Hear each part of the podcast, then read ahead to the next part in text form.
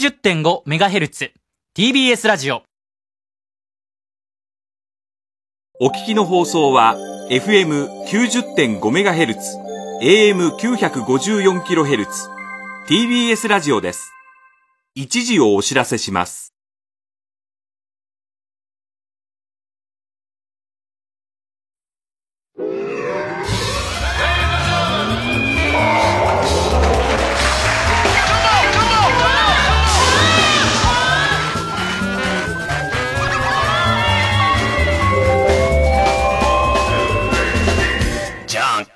どうも皆さんこんばんは、爆笑問題田中一です。えー、コロナの友達のですね。友達になるのコロスケなり。コロスケは全然友達じゃねえだろ。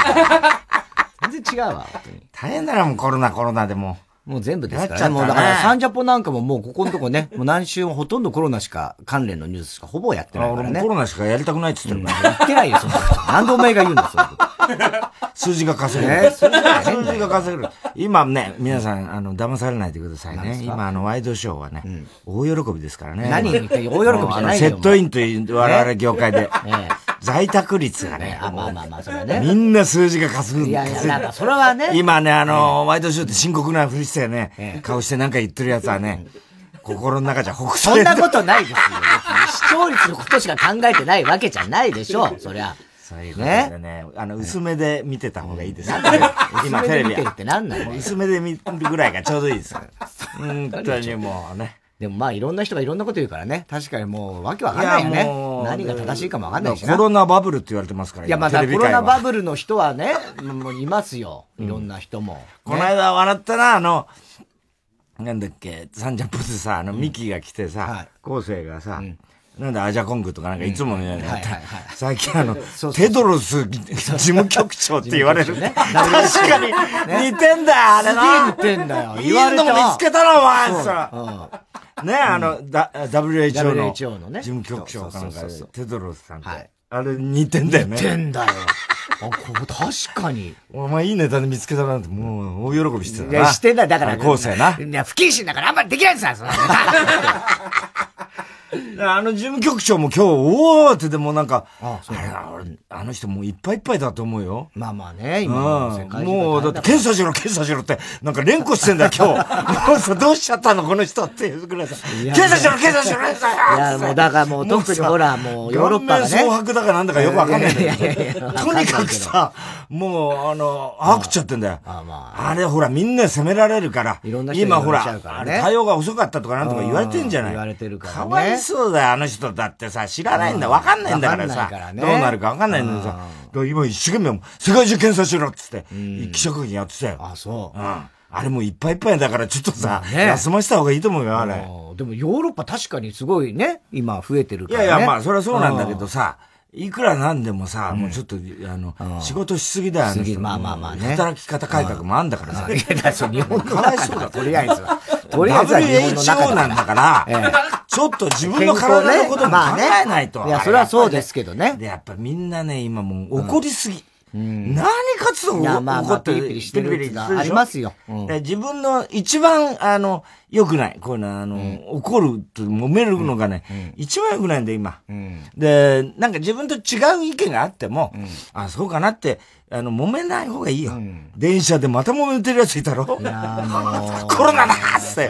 だからもうさ、それまあ、いいじゃないか、コロナでも。いや、いいじゃないか。そのぐらいの気持ちで。そんな気持ちにはなれないよ。電車乗ってて、コロナだって言われたら、それはさ。怒らないことだよ。怒らないと怒っちゃい、ろくなことねえんだから、こういう時は怒ると。まあね。喧嘩してる場合じゃないからね。喧嘩してる場合じゃない。だって、それで唾飛んじゃうんだから。それで、本末転倒なんだよ、それで。まあ、ただ、それはまあね、コロナコロナって言ってくるやつ言ったら、それはまあ怒りたい気持ちもわかるけれどもね。もうね、本当に。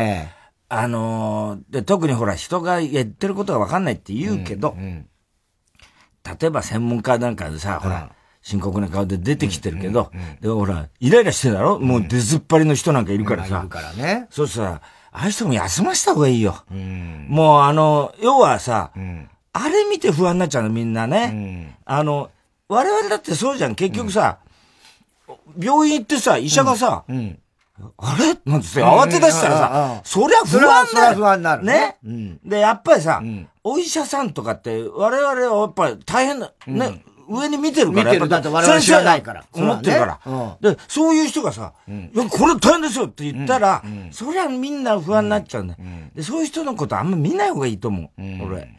だで、専門家だったら、やっぱ、まあ、テレビじゃ素人だからね。うん、だけど、あのー、そういう専門でなんか指摘したいことがあったとするわな、まあ、うんうんうん、その専門家委員、うんうん、厚生省がやってる、うんうん、したらさ、それまずテレビで言う前に、うん、なんかの自分のつてあるじゃん、うん、ね、うん、ここ間違ってると思いますって言うんだったら、うんうん、テレビで別に視聴者に言ったってしょうがないんだから、うん、なんかのつてで自分は、うん、ね、もしかしたらその聞いてもらえない立場かもしれないけど、うんうん、その友達の先生なり何なりはどっかで繋がってるわけだからさ、うん、これ私気がついたんですけどって、うん、テレビで言わずに裏で言うべきなんだよ。うん、であれをテレビに出てきて、うんうん、あのー、なんかイライラしてなんかする人のことはあんまり俺は気にしなくていいと思うよ。うんうん、まあね、うんで。それが正しいかどうかもまあわかんないしね。わかんないわけだからね。うん。うん、そう。だから確かにね、自分が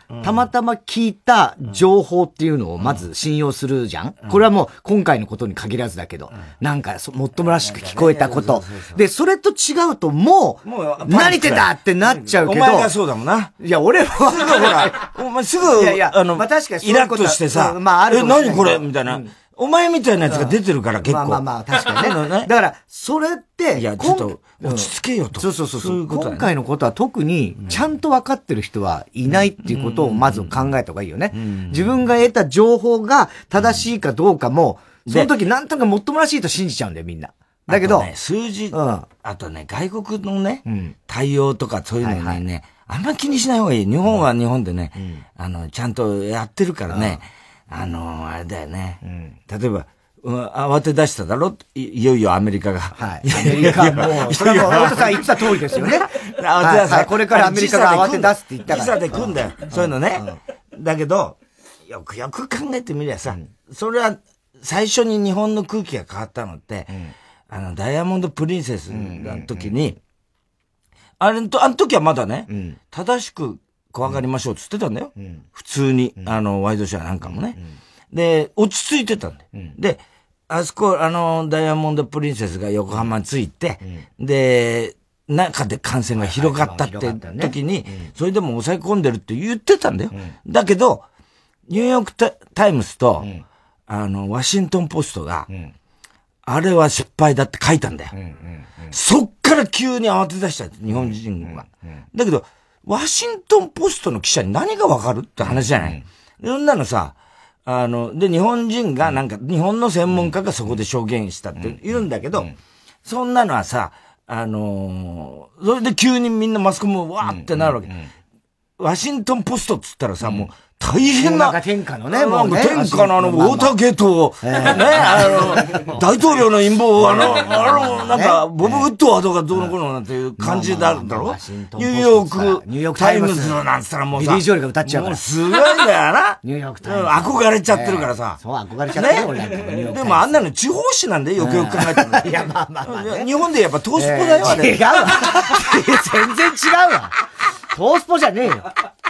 だからね、うん、そういうんでね、あの、弱いんだよ、そういうのに、うん、情報に。うんうん、そうするとみんな、あーってな、なるんだけど、実はだから、で、今度アメリカはそうなってるだろ、うんうん、だああいう時に、外国の対応に向かって、そもそもあれ、うん、あの、ダイヤモンド・プリンセスって、戦績はイギリスで、うん、アメリカの所有ですからね。うんうん、だから、その、お前の国だよって話なんだけど、うんうん、その時に、日本の対応が間違ってるとかって言うやつは信用しちゃダメよ、うん、だからそこでそんなこと言っちゃダメじゃない普通、うんうんうん、ね、一生懸命今まだ真っ最中でやってる時に、うんね、で今度アメリカ慌て出すよ、うん、だから日本人はもうそれは逆に言うとここで揉めると、うん、あの一番あの遅くなるから、うん、日本の情報をちゃんと、うん、あの別に、ほら見ろとか言わずに、お前言ったな、うん、ワシントンポストみたいなさ、そういう空気になりがちだから、なりがちだけどね、そうじゃなくて、そこは、もう今、世界中でやっぱりさ、情報が重要なんだから、うんうん、それは日本、まあ正しい情報をね、分かってる限りのね、うん、あの、こうで、これこれこうでしたっていうのを、ちゃんとアメリカに渡すとかさ、うんうん、そういうことのがさ、大事なんだよ。うんうん、で、テレビの視聴者に向かってさ、うん、これで政府がどうなのかなっていうことよりも、うんうん、そういうことのが実は大事でさ、その、なんつうの、国会なんか見ててもさ、うん、もう野党とかさ、うん、ほら、うんこれ、後手ですよね。後手、後手ですよね。お前は騎手かっていう、ね、将棋のさ、将棋の騎手かっていう感じで、後手ですか先手ですかどうなんですかなんて言ったら、そこはどうでもいいじゃない。もうそんなの今わかんねえんだから、後手だか先手だかなんて後になってみなきゃ。だからそれはさ、まあわかるけど、だからそういうのってさ、そこ気がついたんなら、提案し、すりゃいいじゃんっていうだけの話なんだよ。それをこう、やりとりしてる時間を、国民が見るわけだよ。うん、そう、偉い政治家のはずが、うん、みんなで言い争ってるっつうと、うん、余計不安だよ、それ、うんで。専門家同士もあれは違う。うん、あいつは違うって、言うことに何の意味もないじゃん。うん、それをさ、あの、医者が揉めてるのをさ、うん、病院で見てたらさ、ね、誰だって不安になる。いや、それは不安になるよね。だろ、うん、だからそれはね、無駄なんだな、そういうところが。うん、まあね。で、結局、最終的にあの、うん、後世が慌て出しちゃったから、もうさ、大変だよ、今。後世は関係ないから。後世がさ、もう、検査しろ、検査しろ、えーえーえー、言い出しちゃったからさ。ないんだよ、あれは。まあまあまあまあ、と、ね、うん。あれ、言ってやんないと、うん、ちょっと、じゃあ休みましょうか、ぐらいのことで、うん、あんまりさ、そこで、だってね、結局、うん、あのー、今回ね、うん、あの、台湾がもう見事に、うん、って言われてるでしょ、うんうん、言われてるけどね。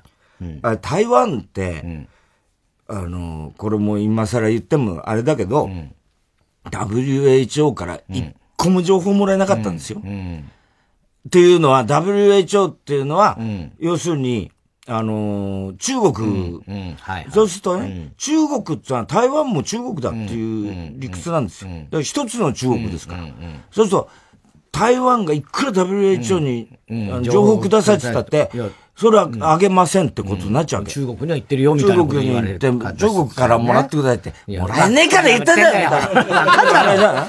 ええ、それはわかるでしょ。それで、台湾は、まあ SARS の時に結構ね、うん、あれが、経験があるから、うんうん、見事に封じ込めたんですよ、うん。で、だから、そういう意味で言えば、うん、あの、ダブリューエイチオー だって、うん、今多分台湾の情報欲しいと思うんだよね。うん、そうすると、やっぱりさ、台湾が、まあ、これからどうするか分かんないけど、うんうんうん、やっぱそういう情報貴重だから、うん、やっぱりさ、そこはちゃんとね、そこで、うん、くれなかったからってな、うん、ならないとは思うんだけど、うんうん、まあでも、やっぱりそういうことなんだよね。そこでなんか、ね、あの、揉める、いざこざを、うん、喧嘩するみたいなことが、うん、一番なんかさ、うん、あの、意味ないじゃん。まあそうだね。意味ないじゃん。うん、だからそれはね、俺、もう本当前から思ってんだけど、うんまあ、震災の時もね震災の時も俺は ね, だ, ね、ね、だからその時に、うん、あの時にねやっぱり菅さんがさ、うん、散々言われたじゃない、うんうん、であれ自民党がさ、うん、まだあの時野党だから ね, ねあの時は民主党政権、うん、なんですよ、うん、でなんかこう菅さんがその、うんあの何、えー、海水をね、うん、注入を、うん、あの止めようとしたらなんだろうってのは言ったのは安倍さんですよ、うん、だから俺ねあの時ね、うん、で実際そんなことなかったんだけど、うん、でも裁判では、うん、結局名誉毀損で菅さんが安倍さんを訴えたんだけど、うん、結局それはあの安倍さん菅さんが負けたんだけど、ねうん、名誉毀損っていうことにはならないというだけど、うん、実際は菅さんはそれをやってないんですよ、うんうんだけど、あの、まあ、確かに菅さんも、それは、浮き足だった、うん。まあ、あの状況だからね。ねそれは福島の原発のね、直後。で、あの人結構下手に知識があったんだな。うんうん、そうね。原発に対する。うんうん、だから、真水じゃなくて大丈夫なのかみたいなことを言ったのを、うんうん、まあ、いろいろこう、回り回って、うんうん、そういう、で、それを今度は、今、あの、吉田所長ってもう亡くなったけど、うんうん、あの人は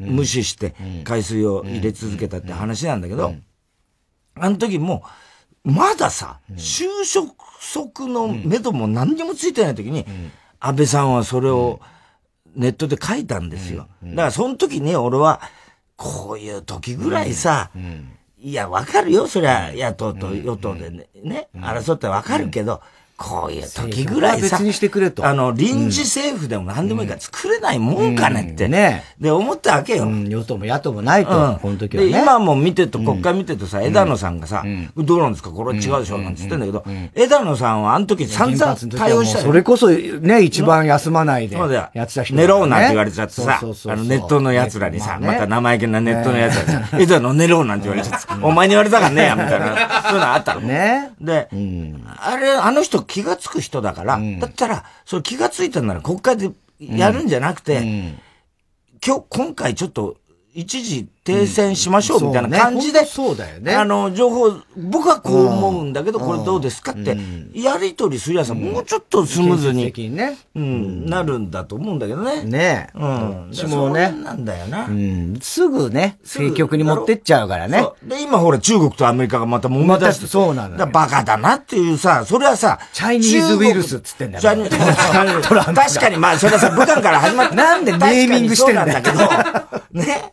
だけど、まあ、中国の経験も参考になるじゃないですか。うんうん、なるから、それは本当そうですよ。それは、俺は、原発の時に政権与党だったね、うんうん、民主党の経験だって、自民党は、うん、に参考になるんですよ、うん、今の、うん。そういう意味では、ね。こういう時どうするっていうのは、うんうん。そういうのをさ、やらないっていうことはですよ。うん、やらないのか、やろう、うん。もうもちろんね、うん、協力してる部分もあると思うけども、うん、どただ、それってさ、うん、なんか俺なんかほら危機感あんまないんだけど、うん、俺のが危機感あんじゃねえかと思っちゃうね。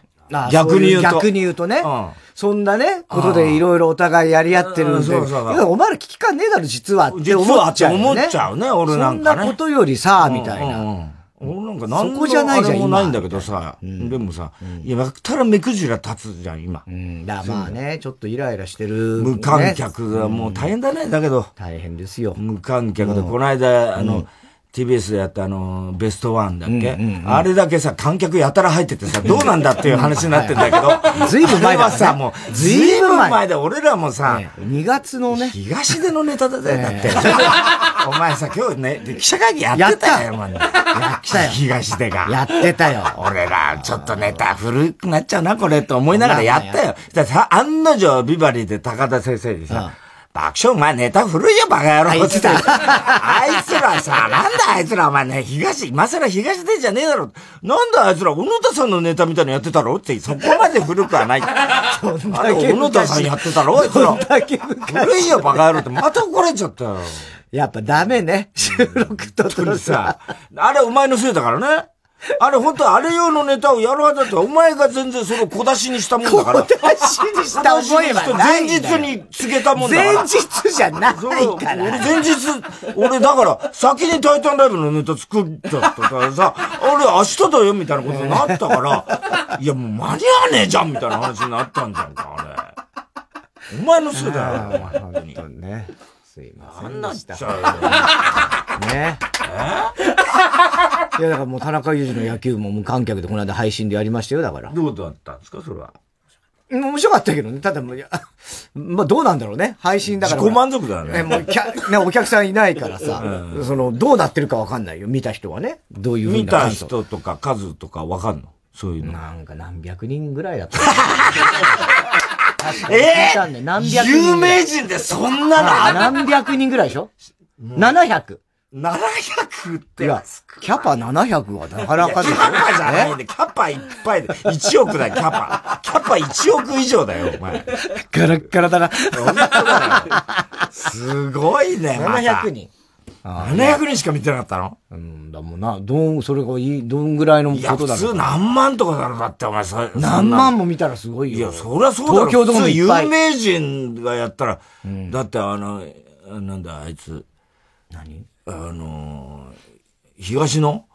東野が今 YouTube、俺も聞いてんだけど、東野が。YouTube やってんの？やってんだよ。また東野のが面白くてさ、ね。うんYouTube なのに音声なんだよ。えラジオみたいな。画像がない、ラジオなんだよ。東野幸治の幻のラジオとか言ってさ。ラジオじゃないんだ。YouTube。YouTube なんだよ。で、東野は、うん、ね、本来ラジオやりたかったんだって。で、ラジオやらせてくれって言ってたんだけど、うん、全然決まんないから、もう頭きて YouTube でやりますと。えー、あ、そうなんだ、ね。で、しかもその YouTube のやり方もわかんないから、うん、音声のみですって。地味なさ、何の ビージーエム かもかかんないってことでさ、一人でさ、スマホに向かって喋ってんだって。へー、それを娘がなんかね、うん、手伝ってて、娘ももういい年なんだよ。うん、娘がディレクターでやってて、面白いね、娘にその音声を、うん、自分の部屋で撮った音声を娘に送って、うん、それで娘があげるんだって。ああ、もう自分はあんねんからね。自分やり方わかんないから。それでからさ、もう聞いてるとさ、もう本当にさ、地味の、最初だけ変な ビージーエム ちょこっとだけかかって、あとさ、東野校長、なんとかラジオ、とか言って、えー、どうも東野です、なんとかかんとかですってさ、ずーっとごふんぐらいや、じゅっぷんぐらいか、やってんだけどさ、もう政見放送か、お前は。じゃあじゅっぷんぐらいなんだ、割と短めの。あれだって何万人とかだよ。へぇー。そうだよ。すごいね。普通だって有名人のあれだったらそれぐらい行くだろう、何万人とか。ななひゃくにん、うん、だって生の配信だけだから。ななひゃくにんしか。ななひゃくにん。ネットで、はい。インターネットだ、インターネット、もう、世界中に、いや、見れるんだよ。世界中さ、外国では見ないでしょ、それ。そうかね。ええー。いやー、でも、ね、いつもライブはひゃくにんとかひゃくごじゅうにんとか、そんぐらいですからね。ライブはそうだろうけどさ。えー、だからそれから考えたら。もう今、もう本当あれだな。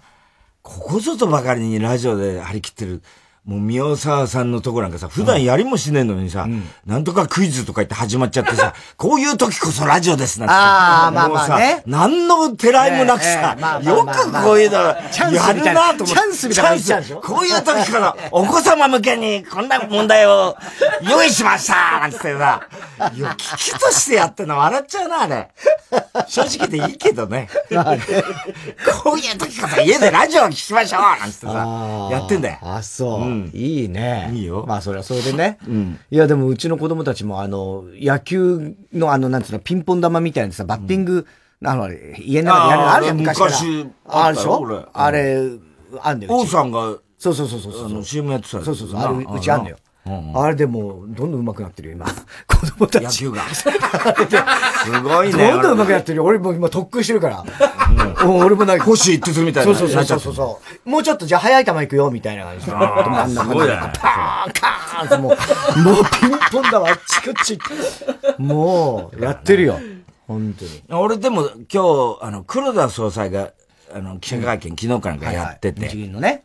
で、追加緩和、あの、量的緩和だ、どのこの。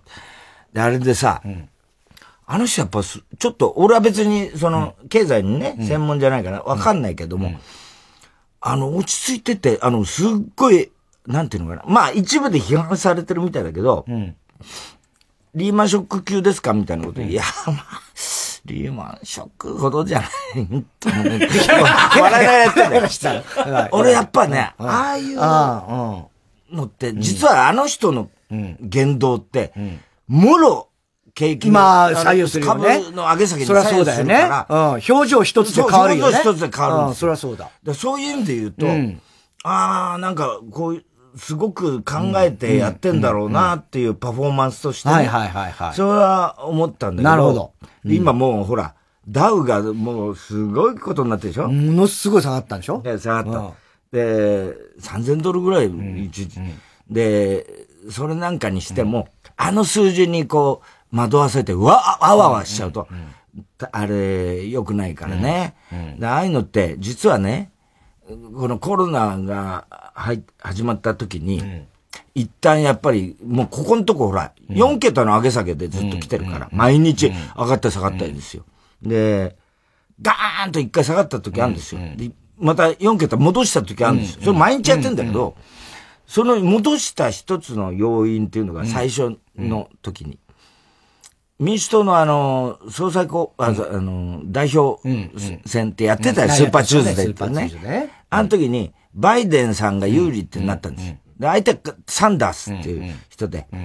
で、この人の、あの、選挙公約というか、一番のあれは、あの、日本では当たり前になってる、皆保険ですよ、うんね。オバマケアって一時期。ね、言ってたやつね。で、これをやるっていうのを、うん、いわゆる公約にしてた人が、不利になったってことで上がったんですからね。うん、つまり、うん、こんだけコロナなんだって言ってる時に、うん、ね、うん、にもかかわらずですよ、国民皆保険を や,、うん、やりましょうって言ってる人が、不利になったことで、うん、ウォールストリートの株、あの、うん、反応つな上がるんですよ。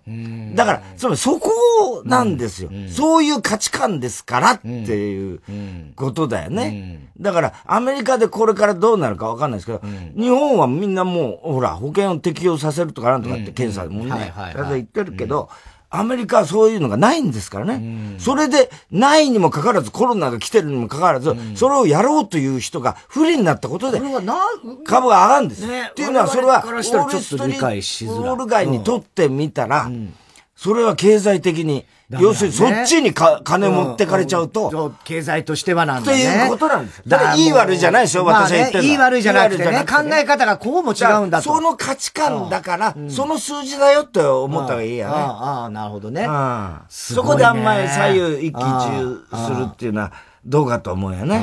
そういう意味じゃね。なるほどね、アメリカ。うん、特有の価値観というかね。本当そこはすごいね、うん。逆な感じするもんね。うん、普通考えたらこの状況だったらさ、まあね、やっぱ保険みんなね、入るっていうのがいいよって。それは金かかっちゃいますよ。ああ、ね。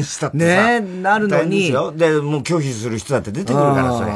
ね、もういい、俺はいいなんていうことだってあるんだから。ね、だから、ここは、そういうのはもうあんま気にしないで、日本は日本で、うん、また独自のやり方でやりゃいいんだし、うんうん、そういう、なんつうの、あの、違う意見があっても、もう何、ちょっと違うとかってさ、ね、今、もうしょうがないけどね、みんなもうイライラしてるからしょうがないけど、まあね、そうならない方がいいやね。だって、わかんない。だって、また山田正人今日さ、うん、また感染レッド見たっつって、もう一回見た。もう、あれだ、今イタリアこうなってるなとかなんか言ってたけどさ。もうなんなのこの感染レッド。何度見てんだっていうんで、えー。何回見てんので今日笑っちゃったらさ、ね、うん、したらね、あの、作家のジュリー・サーダっていうね、時秋の作家、うん。それがね、昨日のやつで、愚痴をいろいろ募集するっていろんな職業の、宮沢さんがやってんだ、また、あの、商売上手がさ、こういう時こそ、みたいな感じでさ、ね、いいじゃん。なんか、リスナー増や、増やそうって、もう、今度は丸見えなんだ、あの、親父がまたさ、もう、越後屋みたいな感じだからさ、ほいでさ、そしたらさ、ジュリーさんだからもう一個ね、あの、愚痴が来ててね、山田さんに対する愚痴だっつうんだよ。な、なんですかつって山田さん、山田さんが言っててさ、で、俺の本、今度語りもやるじゃない。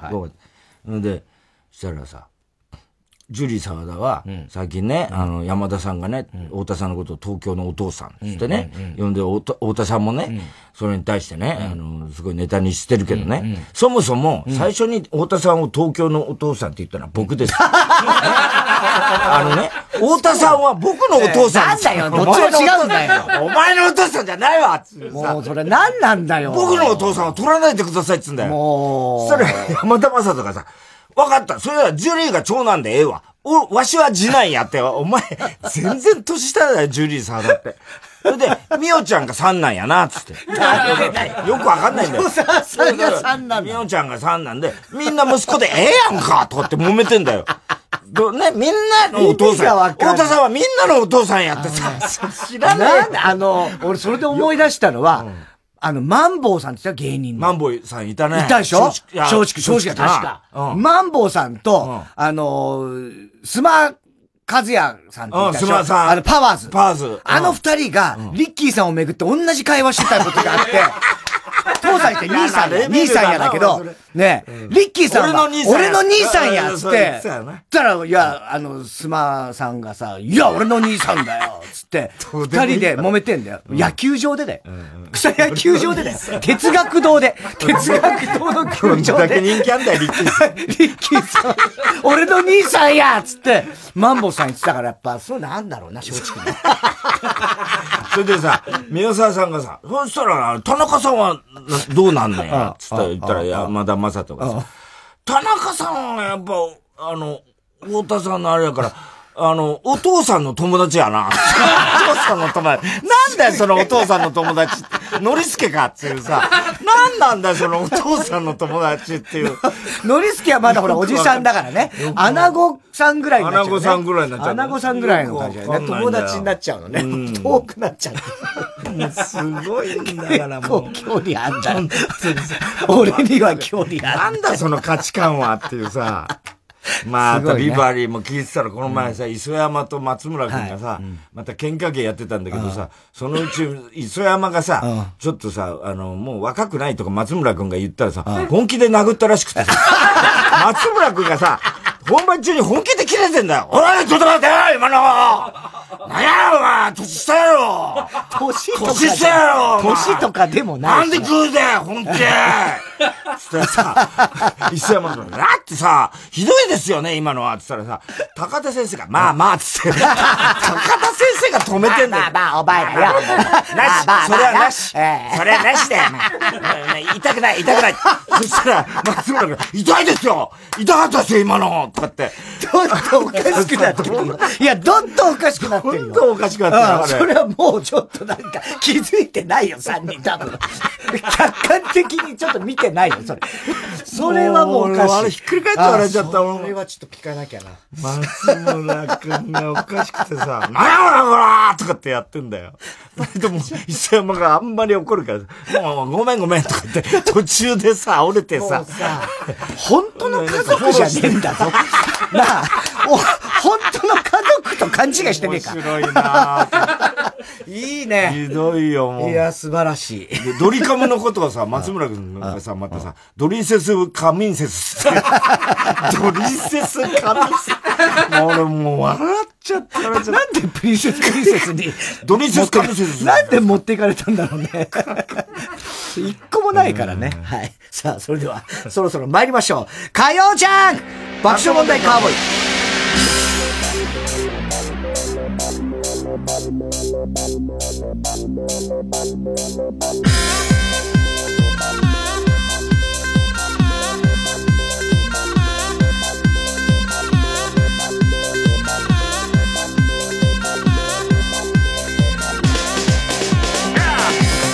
改めましてこんばんは、爆笑問題田中裕二です。本当です。東京は昨日の寒さから一転、日中じゅうよんどという動きになりました。もうね、あの東京は開花宣言も出ておりましたけれども、赤坂サカスの早咲きの三春桜というのがありまして、これは満開でございます。あ、そう。はい。ただまあね、ソメイヨシノとかまだほとんどまあ咲いてるのそんな見られないと思いますけどもね。広島はまだわかんないですけれども、明日以降もっと気温が上がってにじゅうどぜん後の日が週末まで続くそうなので、おそらくこの週末ぐらいにまあ広島も含めて、ええ、すんごい人入ってきた。あ、来た来た。すんごい人入ってきた。これは、これはこれは。これはもうなんか全身真っ黒で、忍者、もうなんですかこれ。忍者みたいな感じ。え？コロナが怖いのか何が怖いのかわからないですけど、はい、ということでスペシャルゲスト、えー、東京スカッパラダイスオーケストラから谷中さんです。よろしくお願いします。嬉しいです。いやいやいや。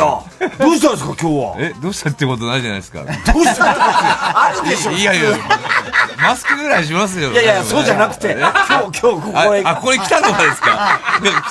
いやいや、なんか、いや、あの、だ、ダメだったんですか？いやいや、いいですよ。僕らは嬉しいですけど。あの、呼ばれて、呼ばれてきてっていうか、あの、こうやってゲストで来て、どうしたんですかって言われることあんまりないんで、結構困惑してます。もちろん嬉しいんですけど。茂木さんとか川上さんはよくね、あの、来ていただいてて、この番組にかいぐらいふたりで来ていただいて、ま、両方とも。通りかかった感じですか？通りかかってますよ。話に来たんじゃないですか。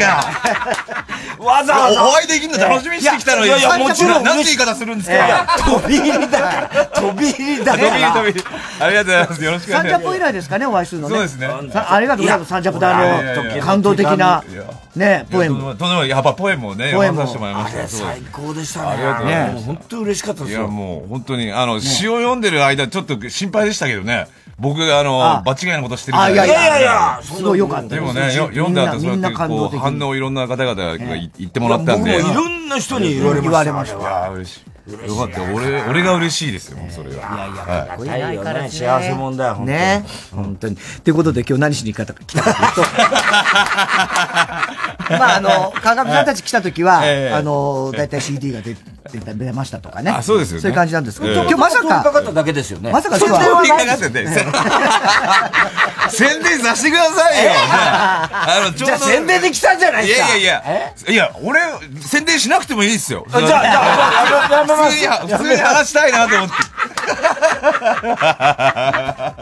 いや、そうだよね。いや、すごいのよ。すごいのが出るんでしょ。すごいの出るのよ。そうなんですよ。はい。なんと、デビューさんじゅっしゅうねん記念。ベストアルバム、はい、はい、これが出るということで、東京スカトレジャーズ、トレジャーズ、はい、ベストオブ東京スカパラダイスオーケストラというのがさんがつじゅうはちにち、うん、はい、明けて今日発売でございます。おめでとうございます。そうだ、ベスト版持ってきましたよ。そういえばあれ、はい、ちょっと今持ってきてもらおう、はい、それ、ね、見てもらった方がいいじゃないですか。いや、もうね、ちゃんと、はい、で今回ですね、まあもちろんベスト版ってだけですごいんですけど、目玉が、はい、アイコとコラボ、はい、新曲、カブトムシですか？えー、カブトムシ、カブトムシがやってない。あ、すごい。ちゃんとあの名前入りのあのサインも。これイラスト、これすごい洒落てますね。これ大友さんですね。大友さんです。大友さんイラスト、大友さんだよこれ。大友克洋さんが、ね、あの、はい、普段絵を描くときにスカパラをね、夜な夜な聞いてくれてるらしいんで、それでなんか今回描いてもらおうと思いました。なんかいいですね。すごいね。すごい。えー、かっこいい。これメンバーのサインが全部か入ってる。あ、全員分書いてますよ。うわ、嬉しいなこれ。すごい、これ超貴重。メルカリで出したら、出すんだ。太田光様へって書いてあんだろ。マスクもつけますね。なあ、マスクもつけますじゃないんだよ。マスクついてるんですね。これはすごい。これ何枚組なんですか？これはこれは何枚組だろう。あ、そっか、いろいろあるのね。初回限定とかそういうのもいろいろあるから。よんまいついてるんですよ。よんまいついてる。よんまいのやつとか。だから シーディー はにまい？これ。シーディーさんまい シーディー はさんまいに ディーブイディー、ブルーレイ、ブルーレイ、はい、入ってまして、まあとにかくあのもうベスト版です。でいろんなあのフィーチャリングで数々のね、えビッグアーティストと一緒にやってるのがもうずらーっとありますね。ミスチル桜井くんもね、そうそうそう、田島孝雄も入ってるし、宮本宮本浩次君も入ってるね、峰田君も入ってるし、峰田君もあって、尾崎世界観だなんだ、もういっぱいありますよ。すごいですよね。奥田民生だ、斎藤和義、そう、河本宏さん、まあだからもう今逆に言うとアーティストで、魚君だけ余計じゃないかと思うんだけど、魚君も入って、魚君も入って、さかなクンのバスサックスとかね、かなり結構いい音出しますよ。でまた新しいバスサックス買ってましたから、彼本当にうまいんだよね、さかなクンね。さかなクンも多彩ですよ、本当にね。でこれが シーディー がさんまいね。であのインストルメンタルの曲もいっぱいありますけどもね、そのボーカルのいろんなゲストのやつとかで、これにアイコとコラボした新曲も収録されてるという。そういうことです。どうでした、アイコちゃんは？アイコちゃんはいいですね。歌本当にいいですね。であのあのその人間も素晴らしいんで、ああ人もね、人柄もね、人曲でやられちゃいますね、本当に。もうスカパラのメンバー全員がだからやられちゃったんだ。えっとやられちゃったもおかしいだろ。もうちょっとソフトな言い方しようと思ったんだけど、もうなんかすごい台無しになっちゃったな今ので。スカパラのメンバー全員があの本当に好きになっちゃうぐらいの人ですね、やっぱり。やっぱりあのキングヌーの井口君も言ってましたよ。キングヌー愛子ちゃんに会ったらみんな好きになっちゃう。みんなそのグループを。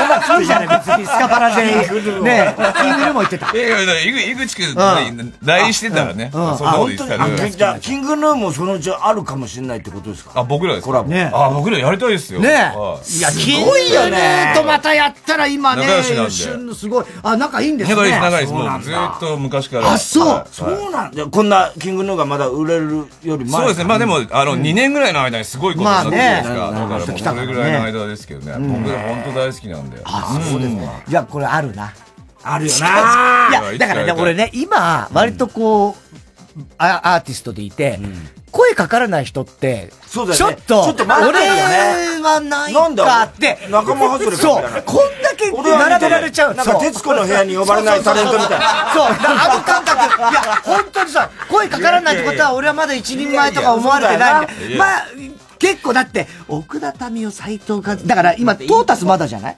あ、そうです。トータスまだでしょ。この並びでいくとトータスとか絶対やるなよお前。あのさ、嫌われてんちゃうかみたいにあいつとか絶対思ってると思う。あのテレビで一回一緒にやったことありますけどね。テレビで済ましてる。済ま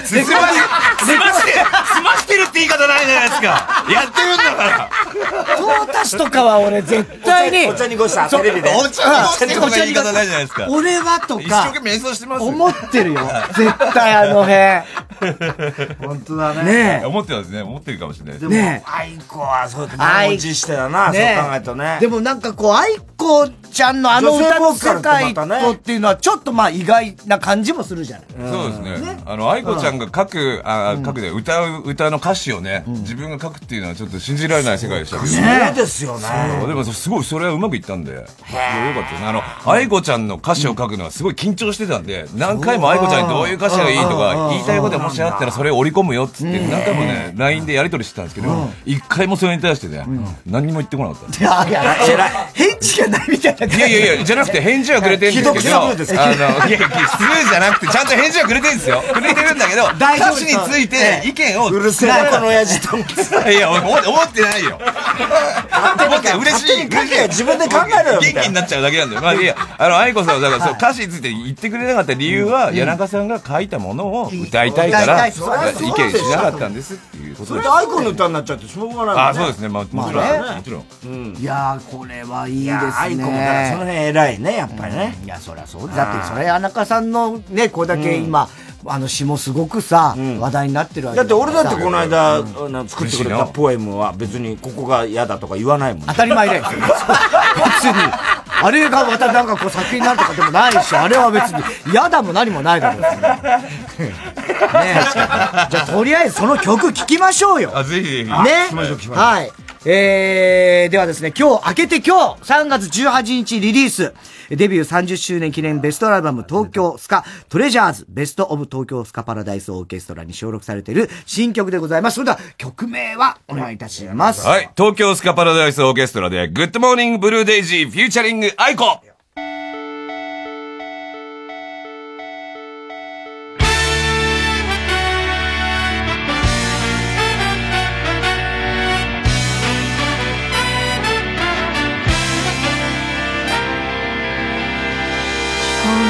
少し前に見ていた夢はもう思い出せない朝あなたがいないと片目を閉じて暮らしているみたいです。片目つぶっても歩けるけれどバランス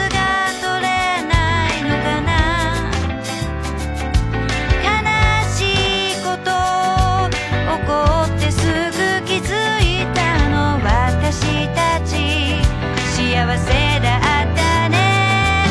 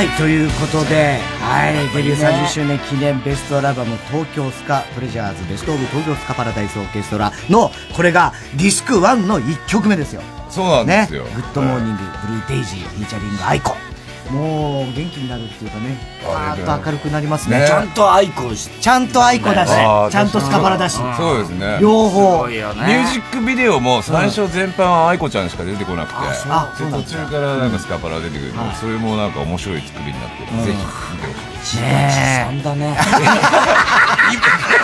そりゃそうでしょ、いいでしょ。まあ宣伝もしに来たし、自画自賛もしに来ました。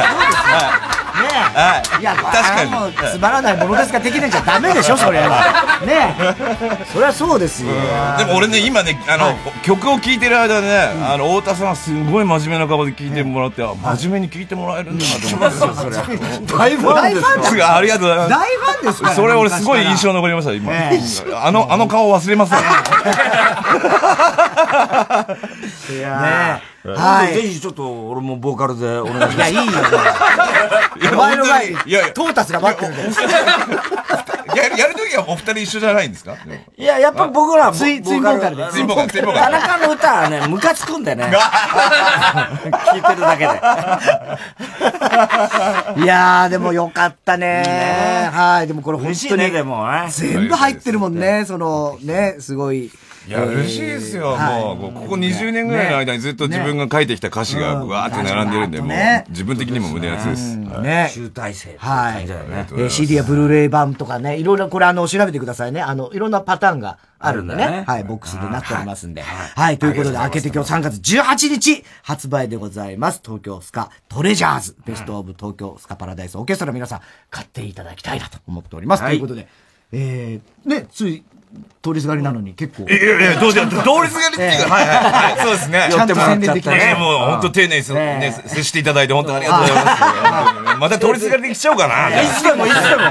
本当に。また三条、三条。デイリー自由ですか。デイリー自由。本当に、あの、デイリー自由なんで、また来てください。ありがとうございました。ありがとうございました。スカパラの谷中さんでした。ありがとうございました。ありがとうございました。火曜ジャン爆笑問題カーボーイ。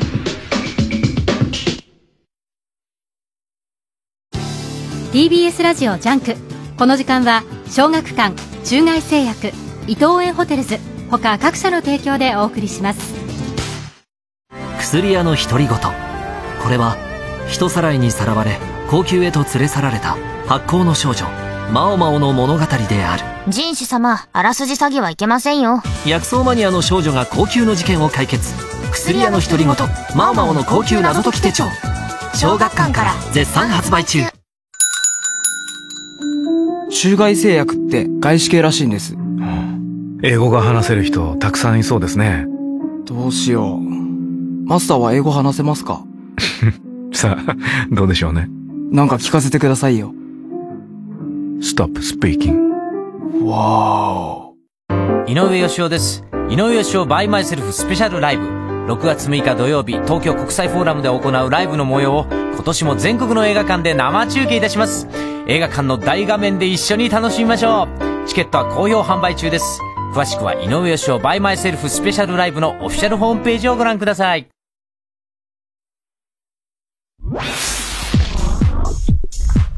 火曜ジャンク爆笑問題カーボーイ。ライムスター歌丸です。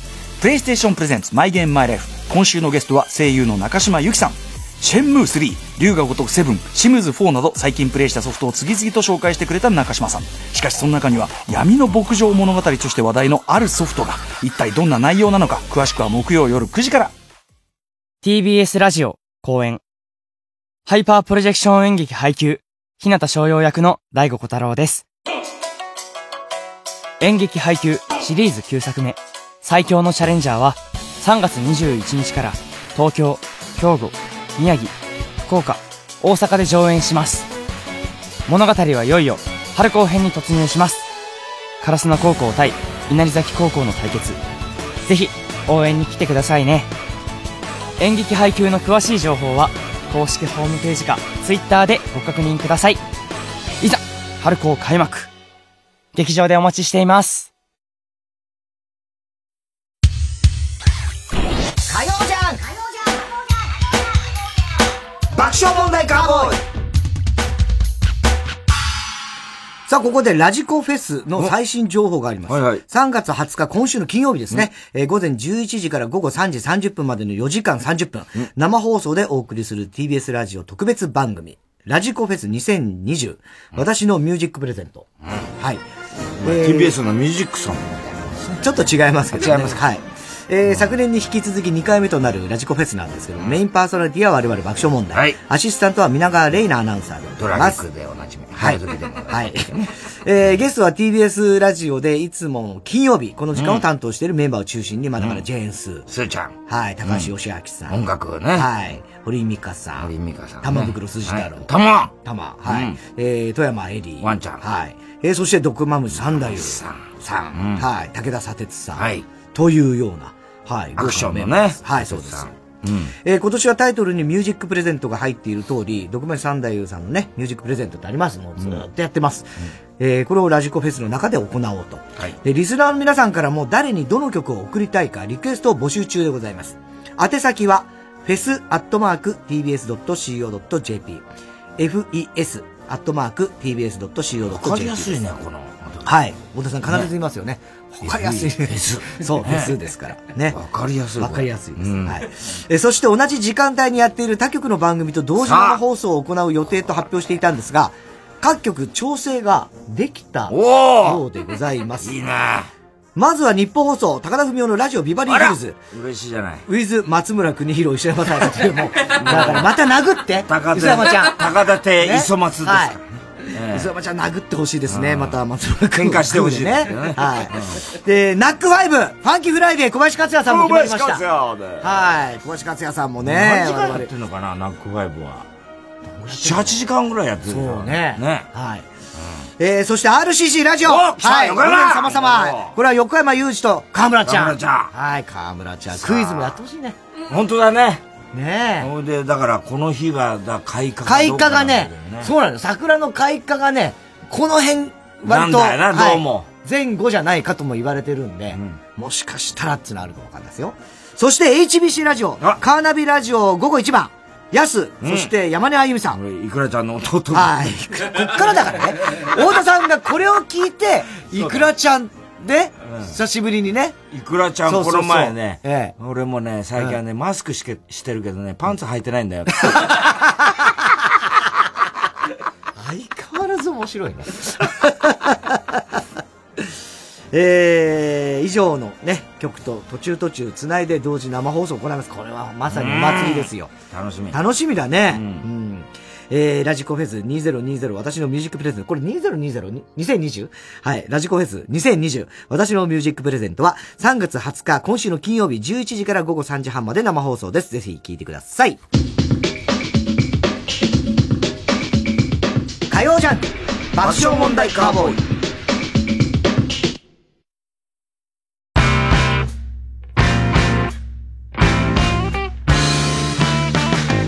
ここでスカートのかけるをお聴きください。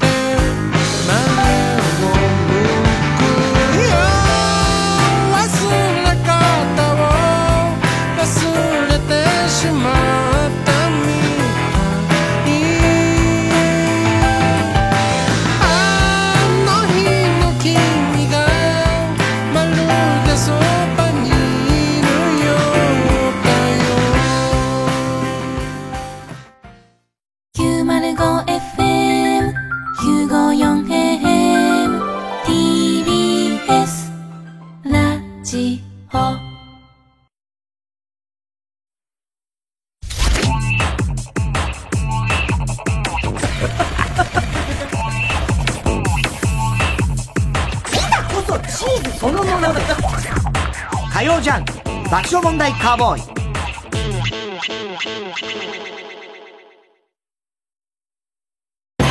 次のメロディーを覚えればあなたも今日から旅上手。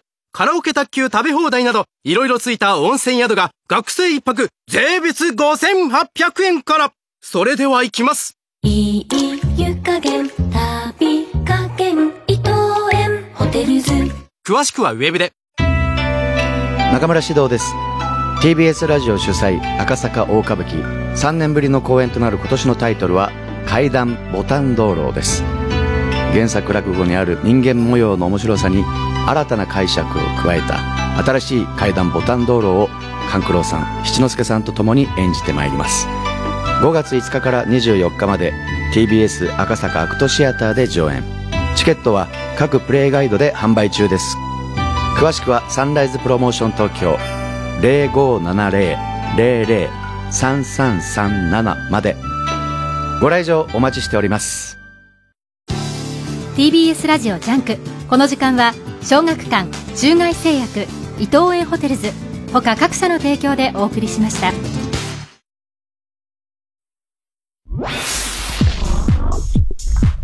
火曜ジャンク爆笑問題カーボーイ。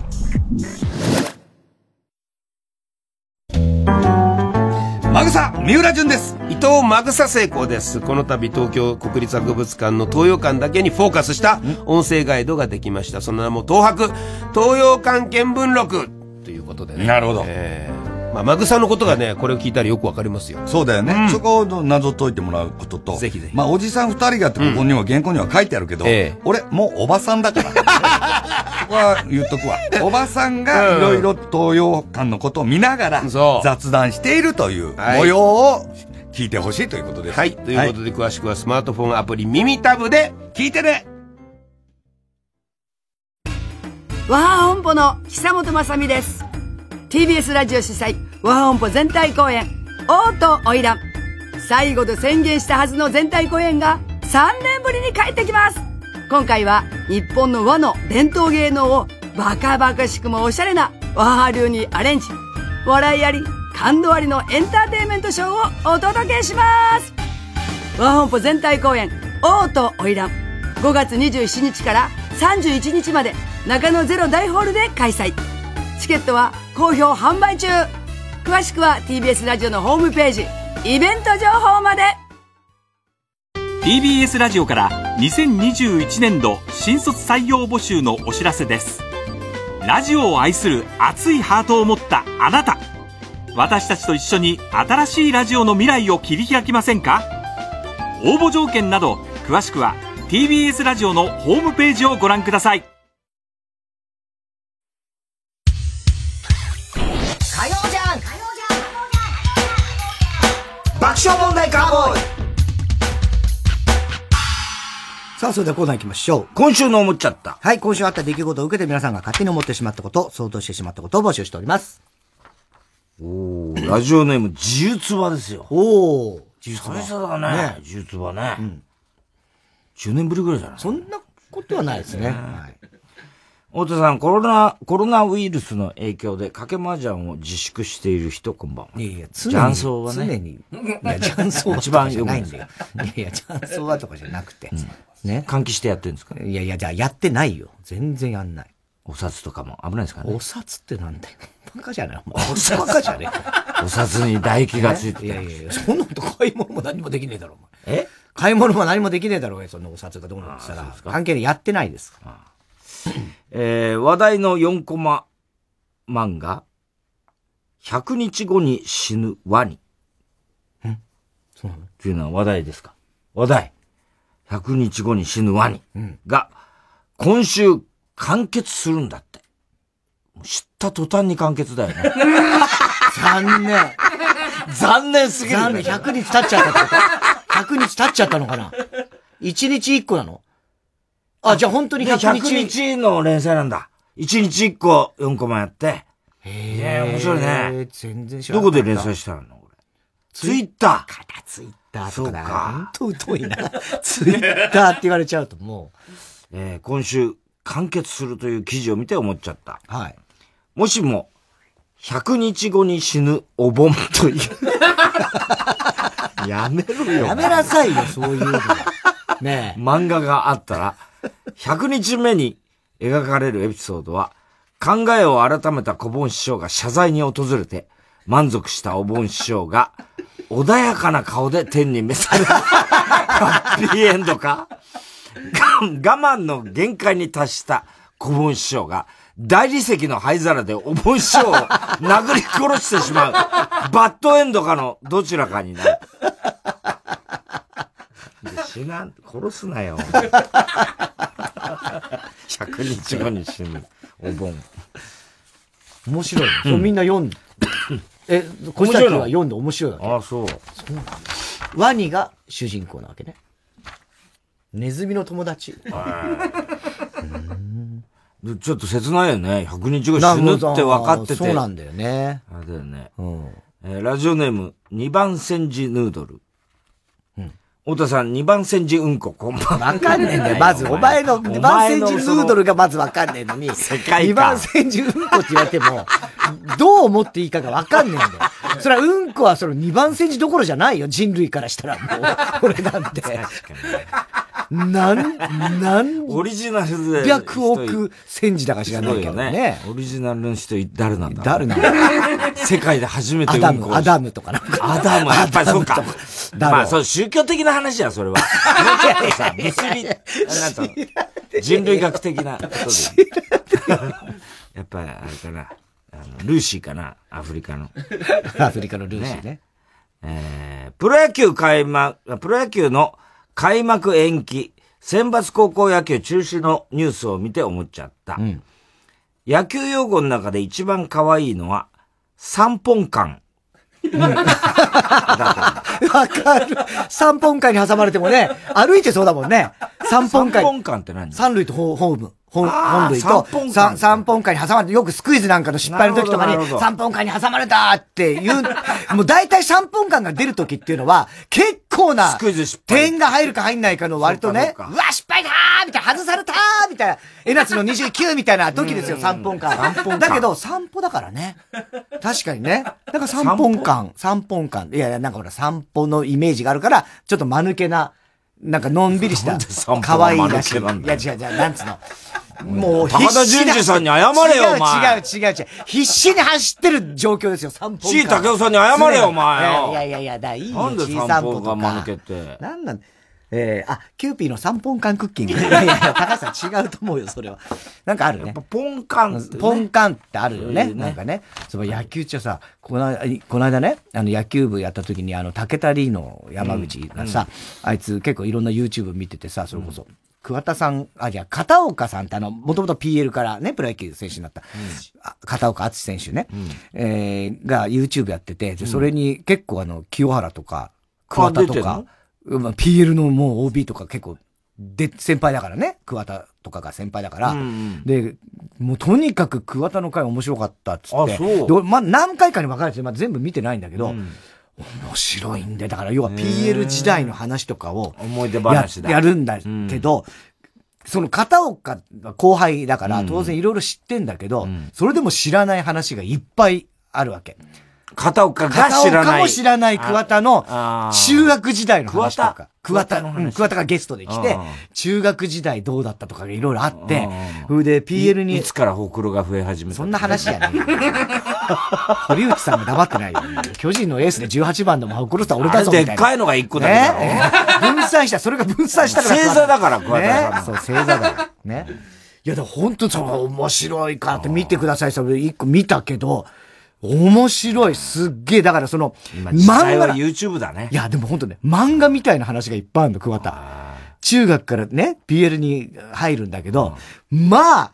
もう当時からね。もう、そうなんだけど、うんうん、入ったら、もう、もうまるで無理っていうぐらい、すごい選手がいっぱいいるわけよ。ピーエル にはね。そう、中学の時はもうすごかったけども、ピーエル 入っちゃったら当然そこには清原もいるわけよ。で、清原、清原もピッチャー。なんだよ、その時は。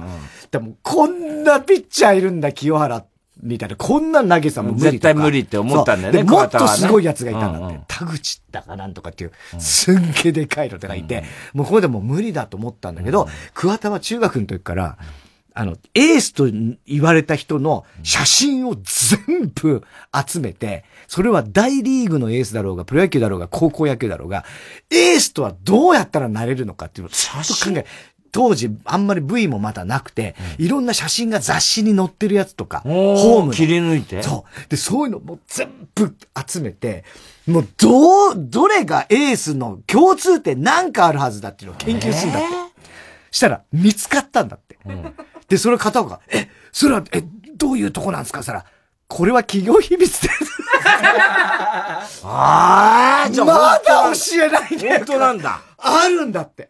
でそれでこれだっていうのを桑田は研究して、それを自分なりに、誰もコーチとかじゃなくて、自分で研究して見つけたんだって。そして、ね、ピーエル 入って、それでやってたら、あ、まあ中学でそれでやるんだけど、それで桑田は中学の段階ですごいピッチャーになるわけだよ。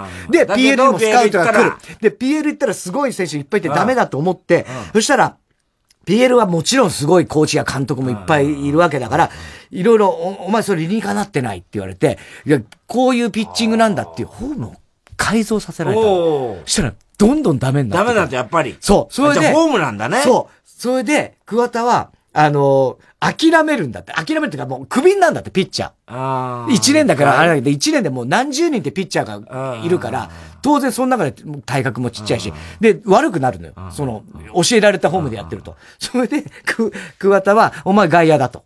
生き残る道は外野って言われて、で、外野の練習をするんだって。で、ライトをお前守れって言われて、ライトを守って、で、こう、やってたら、ちょうど宇宙間のとこに入り口があって、うん、そっからなんかおっさんが入ってきたんだって。うん、ね、知らないおじさんが入っちゃう。うん、なんだろうなで、でも ピーエル のユニフォーム着てるから、まあ、関係者かと思って、うん、挨拶せないかんのかなでも誰やろこのおっさんと思いながら、うん、ライト前のあのゴロ来て、それをバーってピューってね、ホームに、まあ、投げるわけ。それで、誰やろうなと思って、その人がバーっとベンチまで行って、うんまあ監督だからみんなと話をしてて。中村監督。中村監督、なん、なんだか、まあ話をしてて。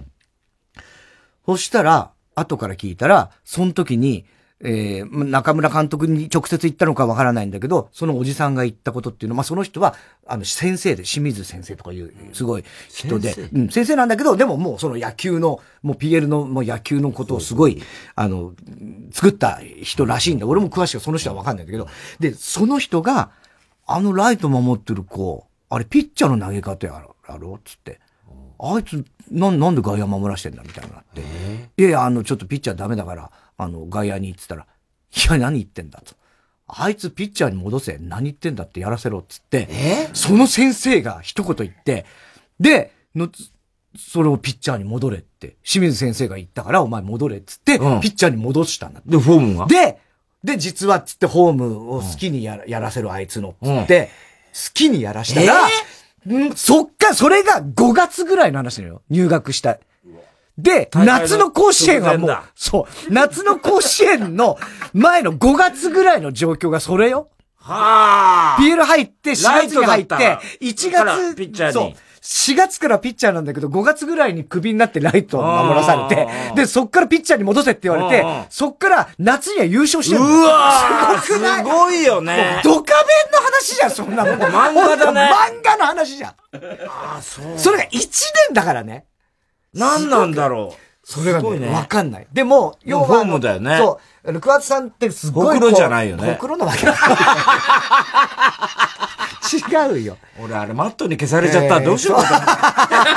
そんな話が、これまだ上昇、上昇で、この後、池田との時の話とか、もう、もう普通に諦めて、次は池田だからねって当然、なってたんだよね。みんななって、で、さんねんもいちねんだから桑田は、ね、あ、お前今までここまでお前がいなかったらね、こんな甲子園出れてなかったし、まさかここで池田とね、戦うまでにね、来たなんていうのはもうお前のおかげだとさんねんが言うと。ね。だからお前いいと。お前ね、あの、きゅうてん取られていいよ。じゅってんも取られないで。にけたは ピーエル も一応名門だから。まさか勝てるとは思わない。じゅってんは取られないで頑張ってきゅうてんまでに抑えてくれって言われて、楽になったんだ。あ、そういう。完封だよ。すごいよね。池田相手にね。池田相手に完封。もう本当に面白い。面白そうだな。水野からのホームランの時とかの話とか。もうすただの YouTube の宣伝になってすげえ。いや竹田リーノはいい仕事した。面白いよこんなのね。はいごめんなさい。ラジオネームテコキュード、うん、太田さん、田中裕二の野球部のオープニングで、うん、ビージーエム が大きすぎて何を話していたかわからずチャット欄が少し荒れた名司会者こんばんはだって散々今夢中で話してたけどその野球部こんなことになってたそうですよ。そうなの？ええー、ごめんなさい。チャット欄が荒れたそうですよ。うん、そうなんだ。ええー、電車内で俺はコロナだと叫んだ男が逮捕されたニュースを見て思っちゃった。うんうん、記事にはごじゅうよんさい男性としか書かれていなかったので、一瞬爆笑問題の太田さんが捕まったんじゃないかと思った人もいたんじゃないかと思う。いやいや、ありそう。言いそうだもんね、俺。言いそう。本当に言いそう。実際それに近いことやってるからね。近いこと、学校とかで大事件の時に。やってるしね。過去の大事件の時に言えないけど、ね、近いことやってますからね。そうだね。やってますよ。うん、血筋なのかな。うち、あの、お袋のおじいちゃん、お袋のところ の,、うん、のおか、お父さんね。お父さんね。お前のおじいちゃん。これが、きゅ、まあ、北区ですから、空襲あるんですよ、当然、はいはいはい。で、お袋は、疎開し、しなかったんでね。他、うん、姉妹はみんな、うん、疎開してたんで、お袋とおじいちゃんだけ東京残ってて、うんうんうん、で、必ず空襲が何度も来るんだけど、うん、空襲来るとお袋だけ防空壕に入れて、うん、自分は、やーっつって空襲見に行っちゃうっていうさ、もうさ、お前死ぬぞみたいなさ。そうなのようじゃねえだろ。すんげえ綺麗なんだよつって言ってたらしいよ。筋だな。まだ早いよネーム、笑福亭グルーチョ。太田さん、田中さん、メリークリスマス。まだ早いよなのか遅いよなのかわかんないもん。コロナの影響でボブ・ディランの来日公演が中止になって思っちゃった。うん、ボブ・ディランってマネージャーに日本公演できますかねと聞かれたら、いやー、この状態じゃ、家からも出らんないでしょ。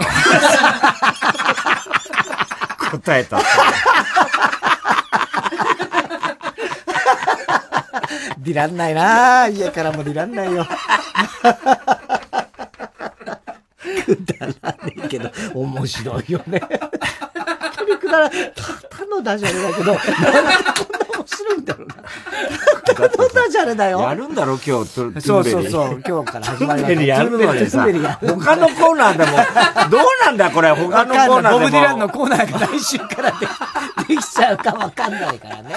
えー、ラジオでも極東ベイクライト。うん、ロナウジーニョ。うん、あ、逮捕。逮捕された。なんだもう何いやな、偽のなんかあの、ね、パスポートからね。ロナウジーニョの逮捕で思っちゃった、うんうん。ロナウジーニョと定食屋に行ったら、僕が注文した料理を見て、じゃあ俺もロナウジーニョ。同じのだよ。同じの。ロナウジーニョ。お前はロナウジーニョだよ。ばっかりになっちゃう。お前はロナウジーニョだから。僕もじゃないんだよ。僕はロナウジーニョだよ。ラジオネーム、広田つの。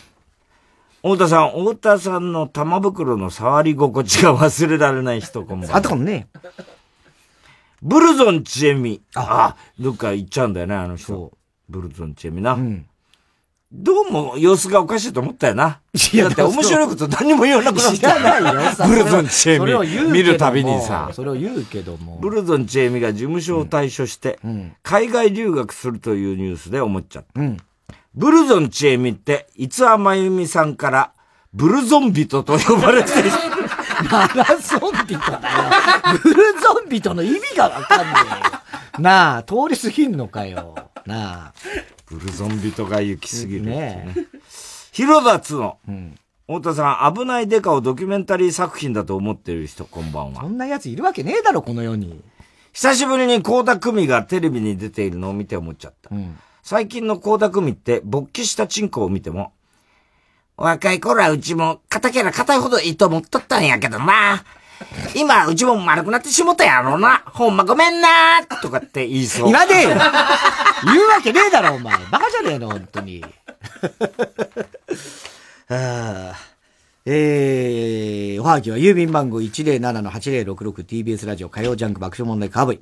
メールアドレスは爆笑アットマーク ティービーエスドットシーオードットジェーピー。 今週のもっちゃったの係までお待ちしております。えー、ティービーエス ラジオ今週の推薦曲です。上野優香、あなたの彼女じゃないんだね。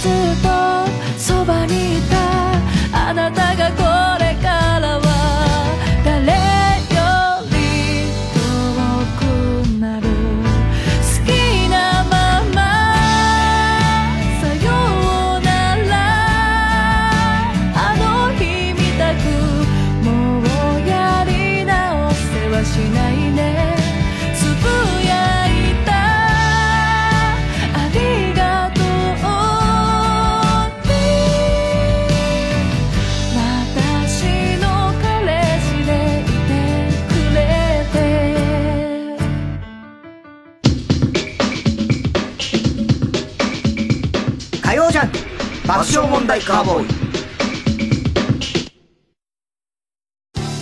ィービーエス ラジオジャンク。この時間は小学館、中外製薬、伊東園ホテルズ他各社の提供でお送りします。コロコロ兄貴春号はマシン英雄伝渡る書き下ろし特大ポスターに復活特別漫画 ピーシー エンジンミニステッカーグランダー武蔵復活漫画もコロコロ兄貴春号好評発売中。小学館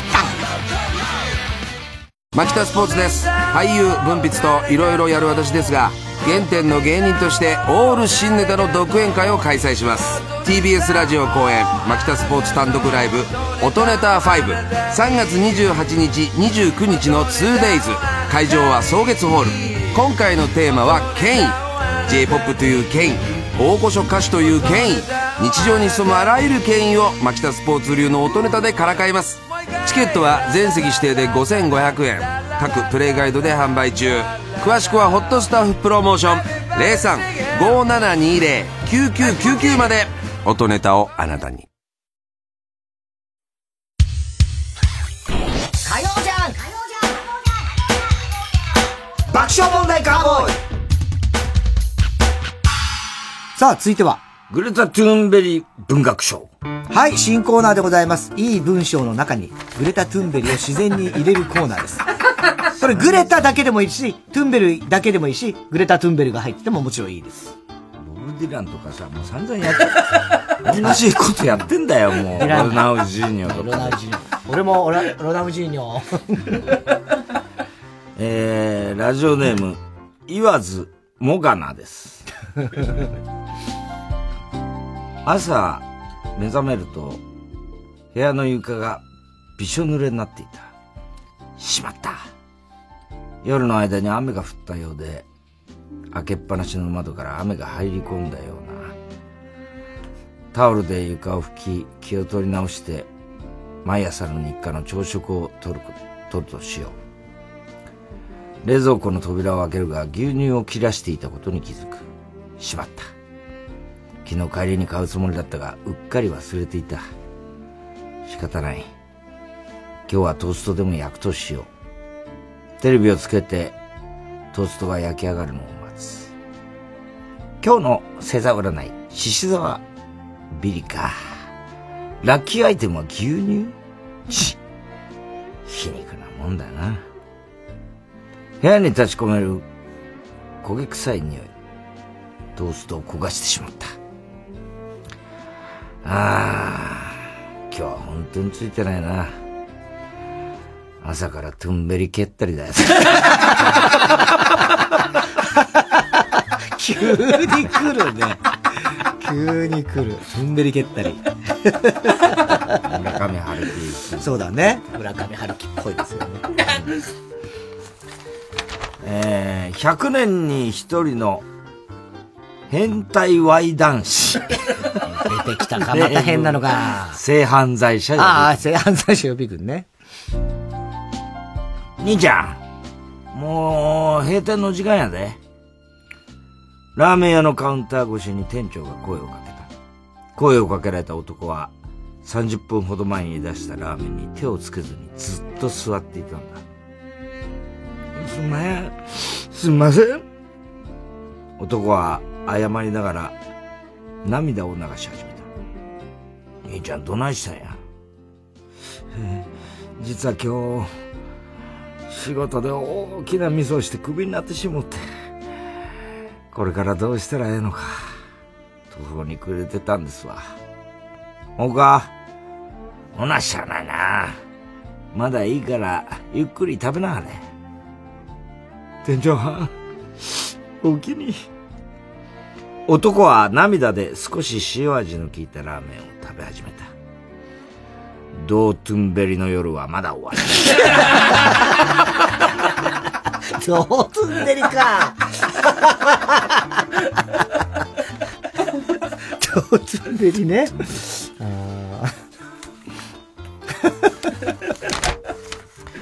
えー、ラジオネームトラストのゆうくん。横山のとこよく、うん、ルパン三世カリオストロの城より銭形警部。やつはつんべりないものを盗んでいます。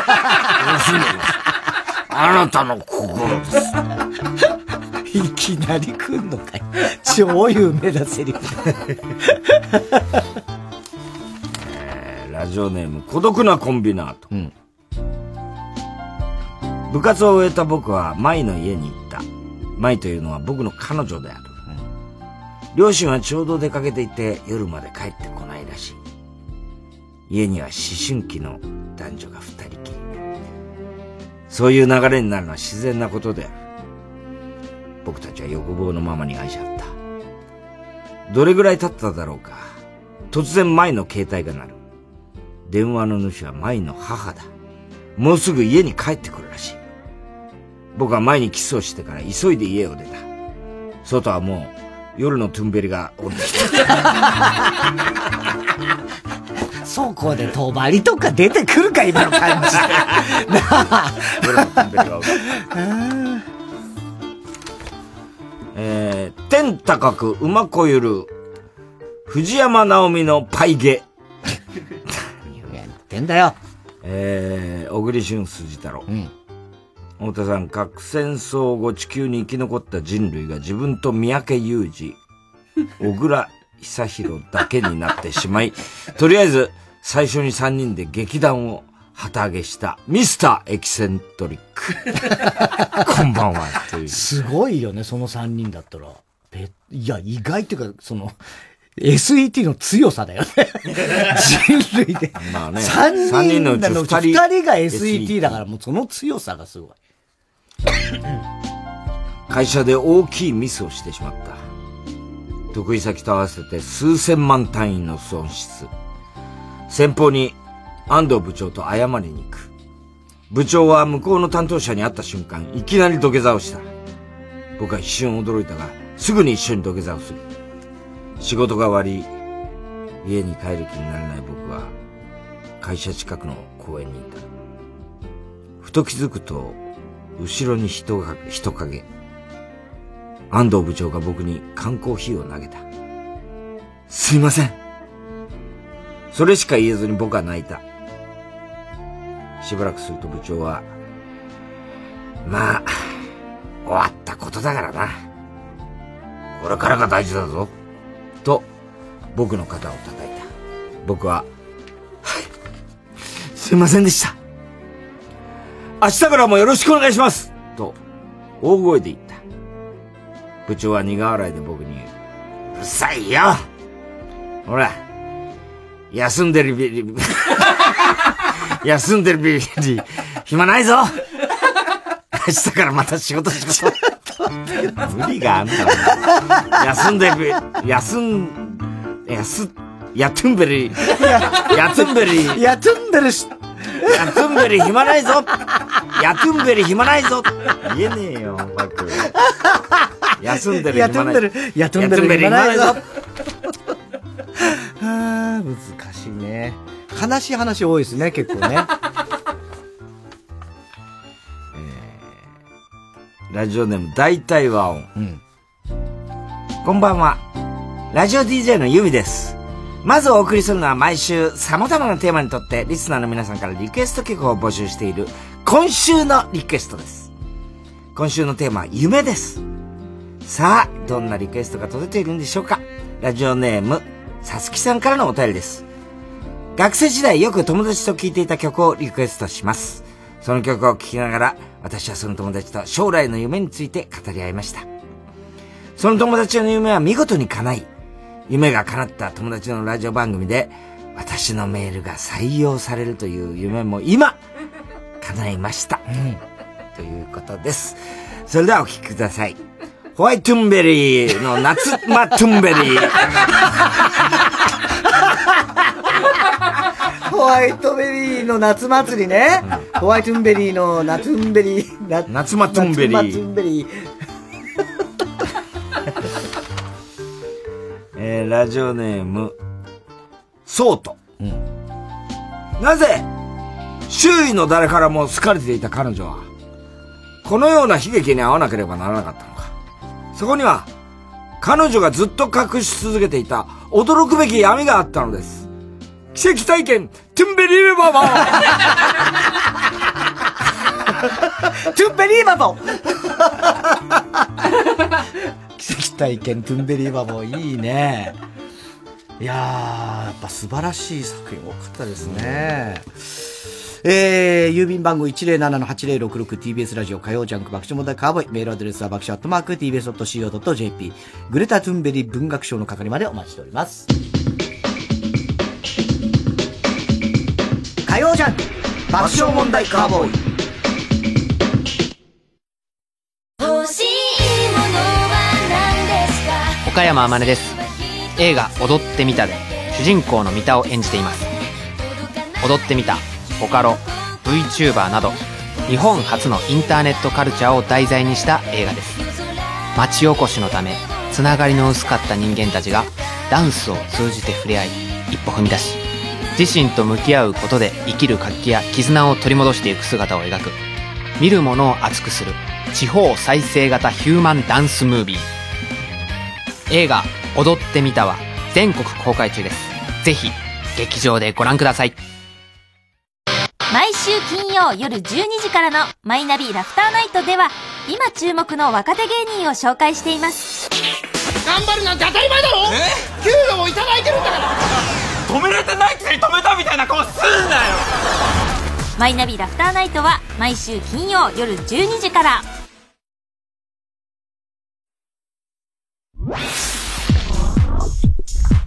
火曜ジャンク爆笑問題カーボーイ。こ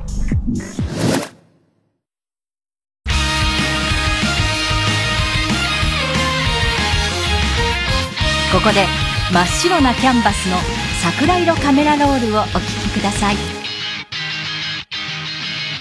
並び歩く見慣れた通学路、最後なんて嘘みたいだね。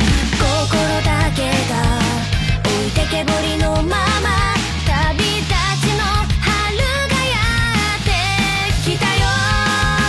またすぐ集まろうね。今と変わらないままでぽつりとこぼれた寂しさ不意にギュッとギュッと響く。桜さよなら動き出せ夢、いつだってここが輝く場所だよ。将来は一人一つさ、手を伸ばして触れ合って羽ばたく時、今だいざ空へ。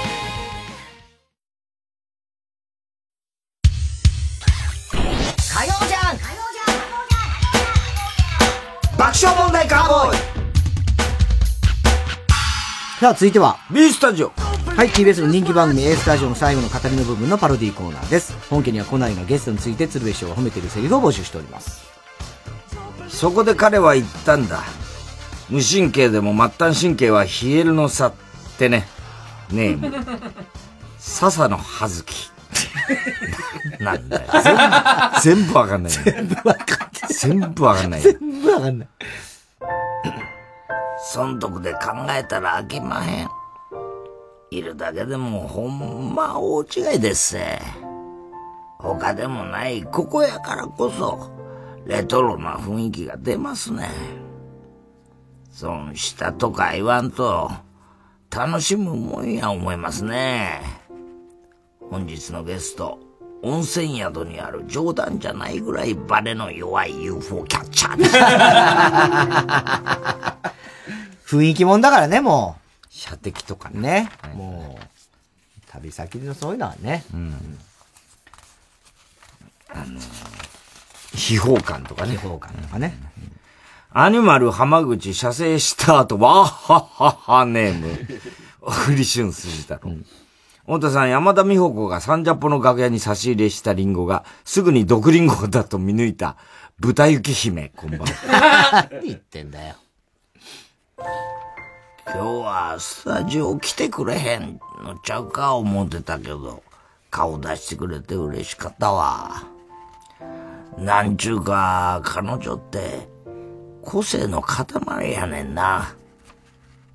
全体的に僕らの時代でいうところのトップっぽい感じで、なんでもガンガン、今でもガンガンタバコも吸うし、化粧も濃いめやし、何より自分をずっと曲げてないところはすごくええと思うんです。これから薄いカバン持って、喫茶店でインベーダーやるそうです。応援しております。本日のゲスト、自分のことをあたいと呼ぶ女性でした。あたいね。あたいね。あたい。みゆきさんだよね。みゆきさんね。あたいの夏やし。そう。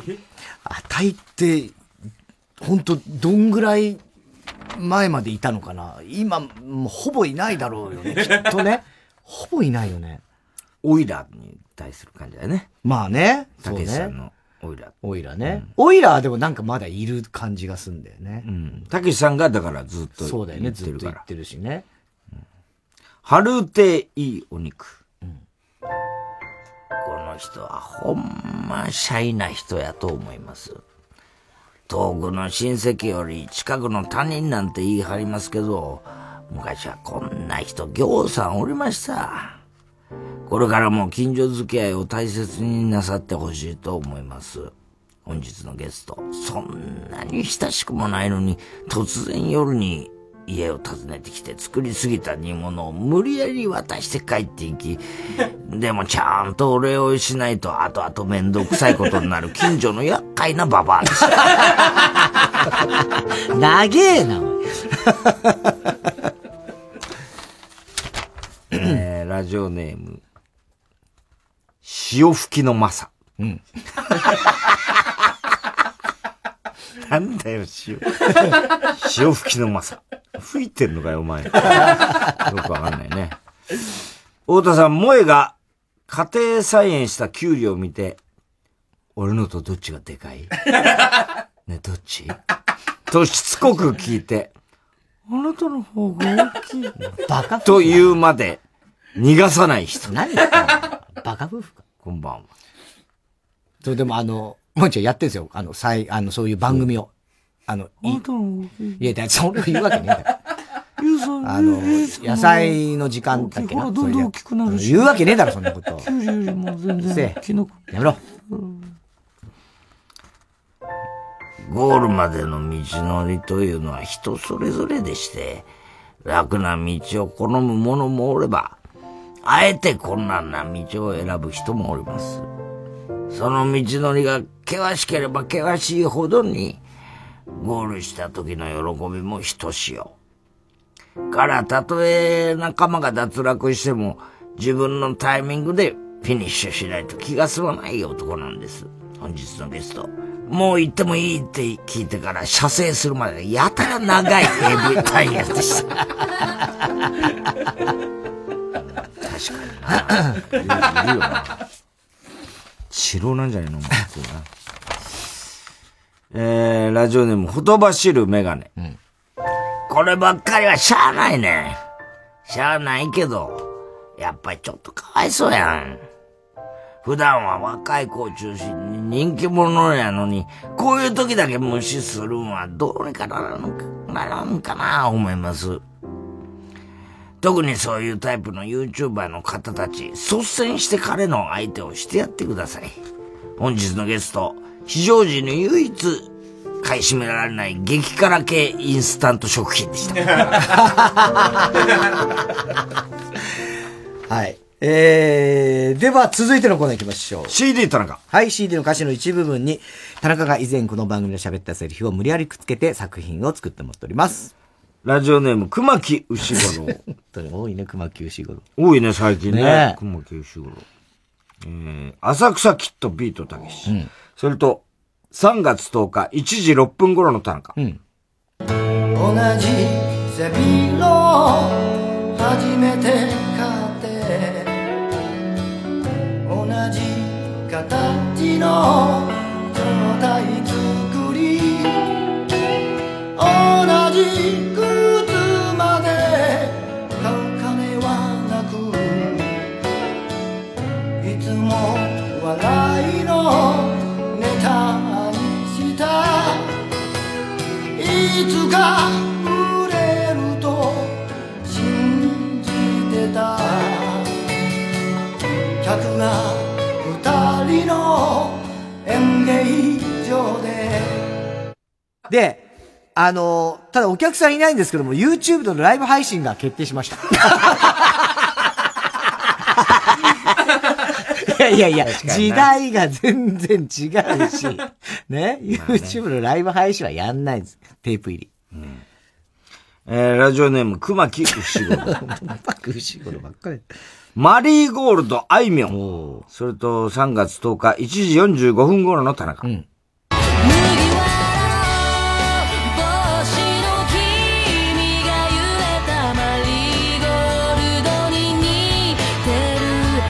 や、似てないじゃん。いや、俺もそう思うんです。俺もそう思うんだけど、言われたんだから。言われた。いや、ね、どこかに思うでしょ？俺もそう思うんだけど。言われるんだよ。マリーゴールド。マリーゴールドね。似てる。ね。うん。マリーゴールドって何のこと？花花。花か。花のこと。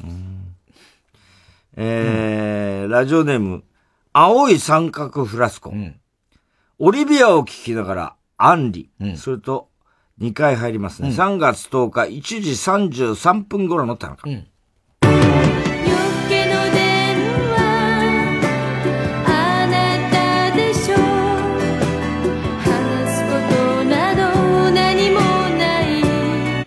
とんでもない間違いをしておりました。すいません。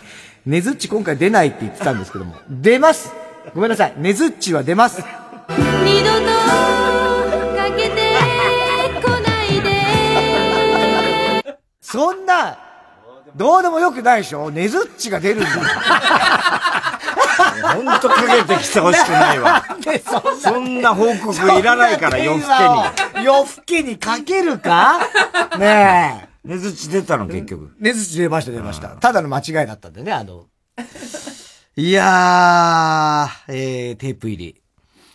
えー、今に見てろ、どっか、うん、昔の名前で出ています、小林明。それとにかい入りますね。さんがつとおかいちじにじゅうきゅうふん頃の田中。うん、京都にいるときゃ忍ぶと呼ばれたの神戸じゃ渚と名乗ったのだけど全くわかんないよ。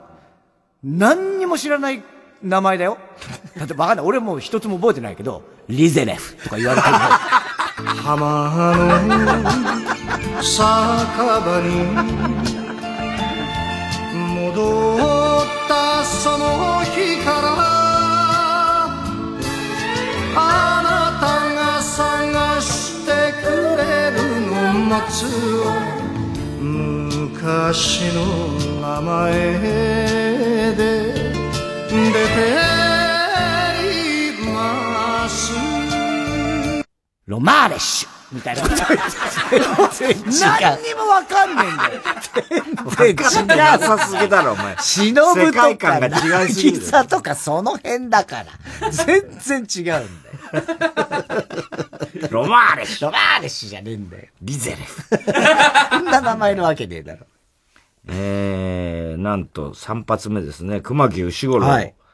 マジンガー Z、水木一郎兄貴です。うん、それと、にかい入ります。うん、さんがつとおかいちじよんじゅうきゅうふん頃の田中。はい。飛ばせ、鉄拳、ロケットパンチ。ああ、そう、俺も見てないんだよね。今だ、出すんだ、ブレストファイヤー。あ、出たらしいね。俺見てないんだよ。出といい。何の噂話だよ。見てろよ。立場なんだ。ロケットパンチ出してんだから、マジンガー Z が。出たらしい。出たらしいね、ブレストファイヤー。見てないんだよ。いやー、面白かったね。大変なことになってんだけどね。大変だよ、もう。目の前で。出たらしいね。出たらしいね。えー、郵便番号 いちまるななのはちまるろくろく ティービーエス ラジオ火曜ジャンク爆笑問題カーボイメールアドレスは爆笑アットマーク ティービーエスドットシーオードットジェーピー 住所氏名もお忘れなく B スタジオのコーナー、えー、そしてどの曲のどの部分にいつのどの田中のセリフを、えー、くっつけたらいいかを書いて送ってください。 シーディー 田中のコーナーまでおはきメロマしております。サンボマスター花束。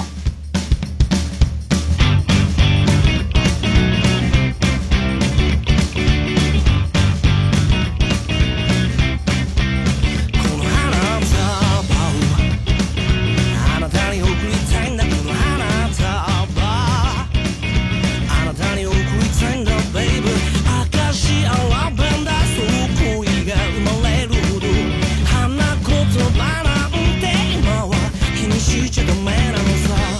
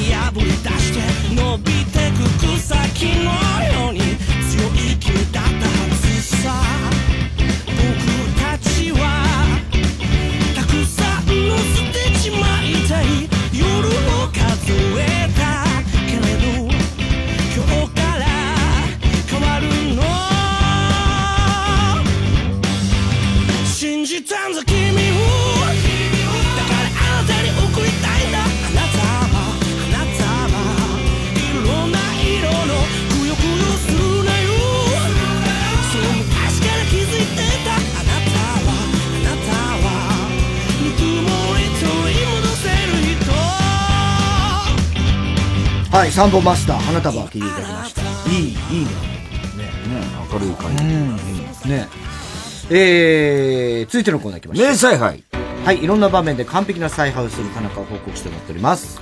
ラジオネーム、笑福亭グルーチョ、うん。田中さんがコンビニのおでんを買ってきてくれるマネージャーに指示を出していました。うん、まずでっかいはんぺんが上に浮かんで邪魔だからどかして。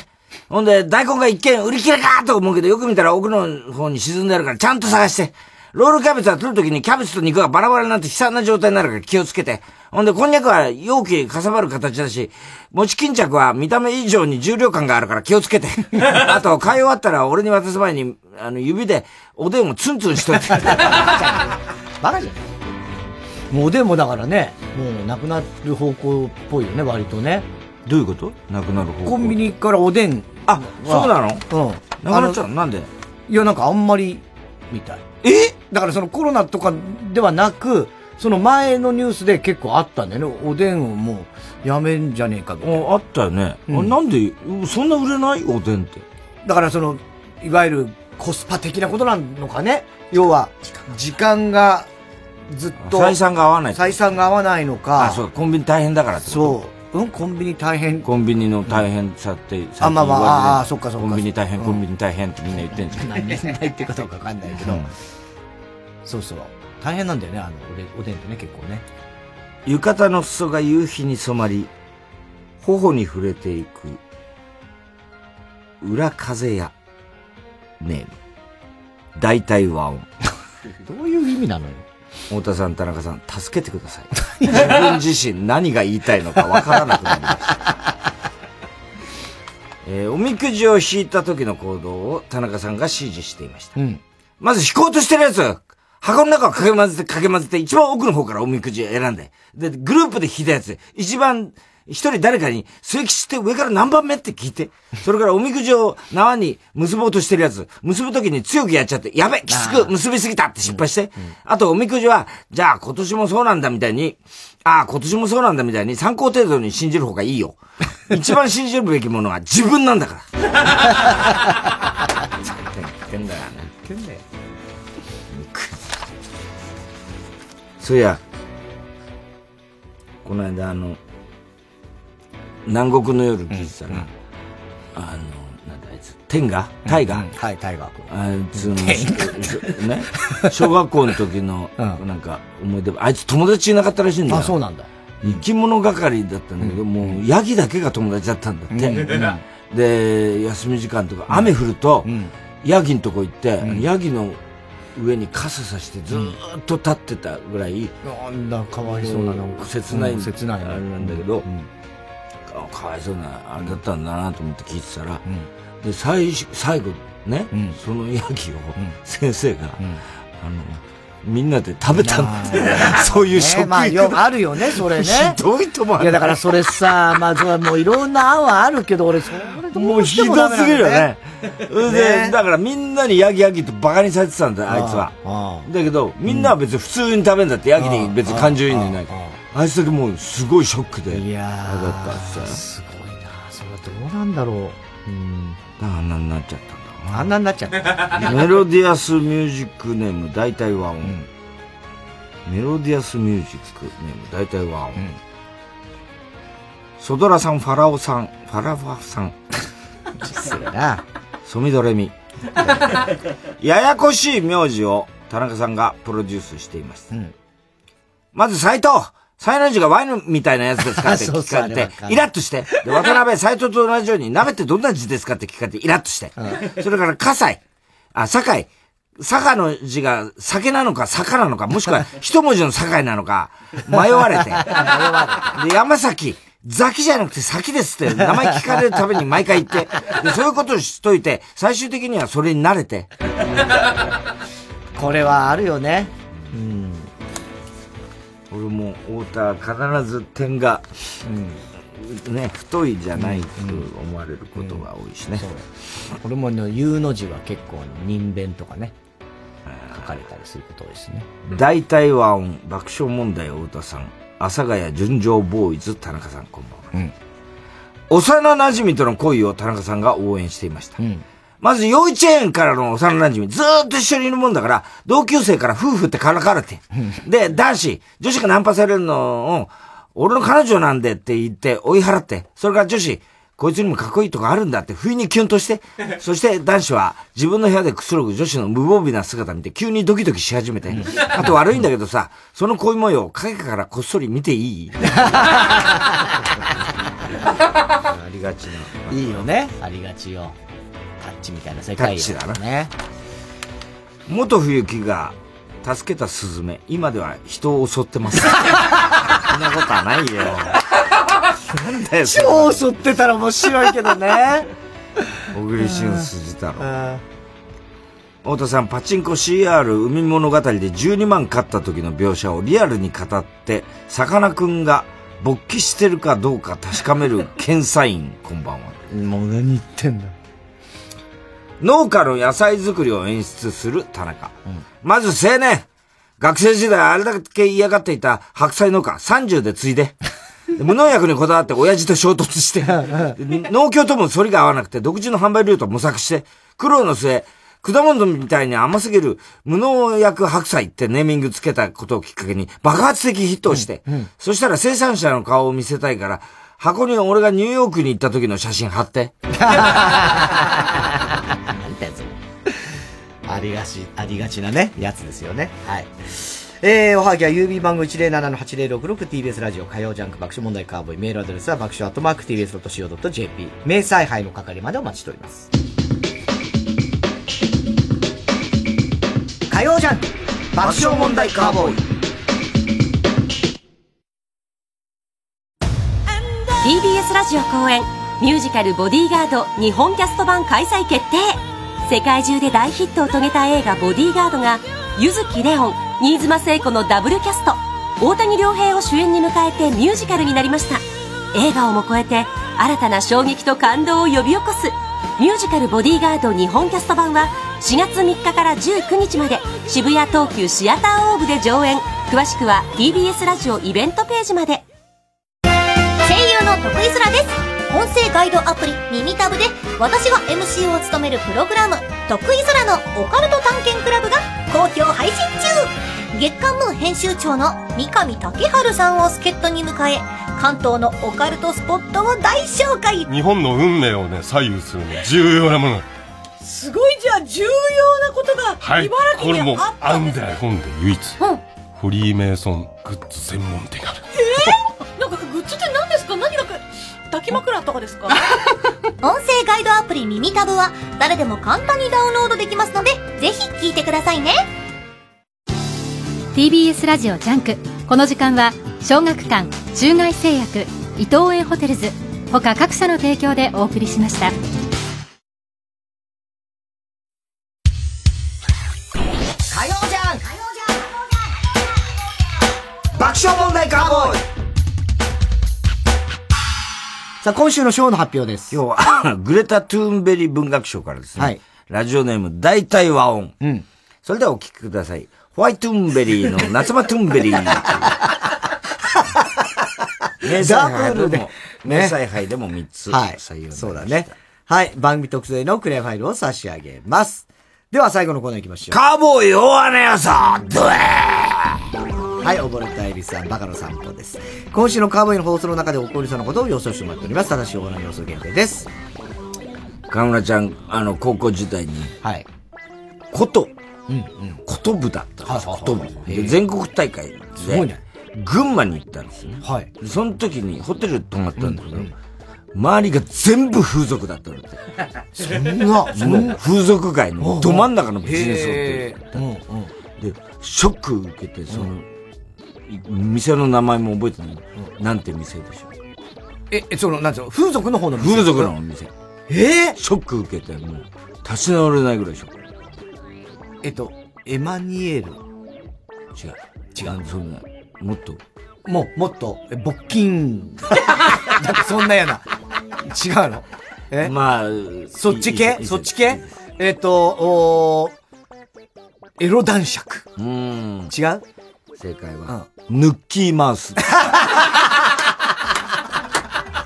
マウひだ。あと、あでやかな女って書いて、アデージョ。アデージョ。アデージョ。アデーってアデージョ。アデーって思った。アデージョ。だ割と最近だな。ね、アデージョなんてね。うん、そういえばさ、あの、この間、コロナばらまき男言ったじゃん。うんうん、あれ、ほら、モザイクでさ、どんな顔してるかわかんないけど、うんうん、あれ、なんかねちゃんがよーく見たら、うん、あれって思って、実際確かめたら、うんうん昔、これ本当に内緒なんだけど、昔さんかげつだけ付き合った男だよ。絶対嘘だよ。何なんだよ。さんかげつだよ。そんなこと言ってんのか、放送で。そんなこと言っちゃダメでしょ。アナウンサーが何考えてんの。びっくりした、俺も。ラジオネーム、東北自動車道。うん、田中裕二の野球部の YouTube 生配信を見ていた太田さんが、うん、コメント欄に、田中クソワロタと書き込んでいたことを明かす。いや、巻き込んでいた。どうかすね。はい。ラジオネーム、笑福亭グルーチョ、うん。田中さんが新コーナー、グレタ・トゥーンベリ文学賞の募集告知で、メールの宛先は爆笑アットゥンベリマークをお送りくださいって。すげえなラジオネーム、バナザードアップ賞、うん。学校が休みで退屈な田中さんのお子さんたちが、チャンバラしりとりに続き、ついに麻雀を始める。いや、麻雀はやってないです、さすがに。ドンジャラ的なあれだったら。ああ、まあね。まあね。もうじゃあ教えてやれじゃん、俺。ああ、そっか。家にないからな。え、ないの？ないですよ。あ、はい、そうなんだ、うん。ラジオネーム、ラッコフェスティバル。うん、太田さんが密かに、あ、田中さんが密かに、ニャンニャンチャンネルという YouTube チャンネルを開設していて、うん、猫動画をアップしまくっている。うん、それはいいですね。やるならそれ。あ、ラジコフェスね。あの、今週の金曜日ね、じゅういちじからさんじはんまでやりますんでね、ぜひ聞いてくださいね。いろんなあの、えー、曲ともね、それこそ横山さんとかも、ね、そうだね。いろいろやりますんで。うん、楽しみ。はい、えー、スカパラのね、アルバム開けて今日発売ですからね。これ中澤嬉しかったね、来てくれてね。ね、聞いてください。えー、かっこいいね、でも本当に。いや、本当にある種かっこいい。びっくりするぐらいかっこいいよね。本当にかっこいい。もう役者じゃない。いや、まあ、ほぼ安倍博士とほぼ一緒だけど、ほぼ、ほぼ安倍博士とほとんど変わんない。一緒じゃない。ほとんど変わんないんだけど、もう本当かっこいい。なんだろうな、あれ。うん。なんであのかっこよさであの楽器の音楽性と。すごいよな、やっぱ。あとでもね、今日思ったけど、あのー、やめてくださいよ的な感じのテンションの喋り方は、うん、誰かにこの雰囲気に似てると思ったのは、うん、剛君、草薙剛。ああ、そうかね。うん、草薙剛のその、静止方。ああ、そうか。うん、に、俺は、誰か、誰だっけこの感覚と思ったのが、剛君が割とテンション上がった時の、うんうん、ちょっと太田さんみたいな時の、剛君の感じに似てた、うん、と思った。うん、いやー、かっこよかったね。はい。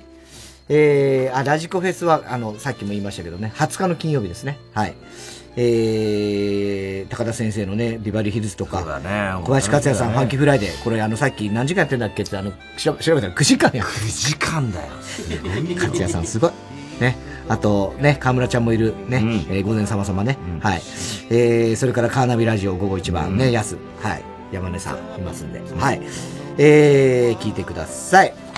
はい。すべての宛先、郵便番号 いちまるなな の はちまるろくろく、えー、ティービーエス ラジオ火曜ジャンク爆笑問題カーボイ、メールは爆笑アットマーク ティービーエス ドット シーオー.jp。 いや、ここはアットンベリーマークとは言わないでしょ。アットンベリーマーク。ね、はい。太田さん、明日は明日は水曜、ヤングジャンク山里、ちょっとお前のうんこ一部だけくれないかな。山里亮太の不毛な議論です。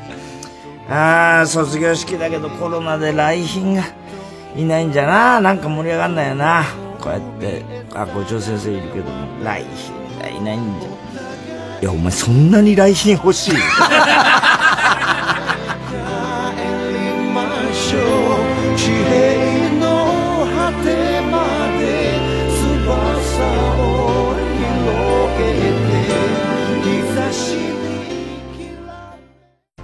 借金生活で返済にお悩みの方へ。その重い借金を減らしたい、なくしたい、過払い金を取り戻したい。そのお悩みを未来世の弁護士にぜひご相談ください。一人で悩まず、債務問題や過払い金のことなら、相談件数にじゅうななまんけん以上、信頼と実績の未来世へ。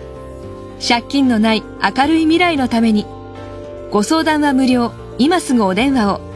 ゼロいちにゼロ の はちはちさん ゼロゼロごゼロいちにゼロ ななはちさん ゼロゼロご 東京弁護士会所属法律事務所未来よ代表弁護士西田健氏 ティービーエス ラジオ きゅうじゅってんごメガヘルツ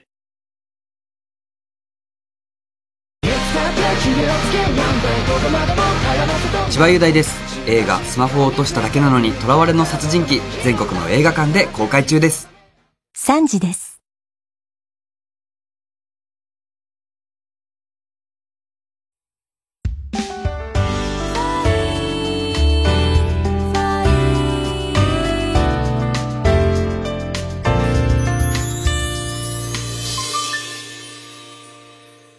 待ち時間さんじかんはん。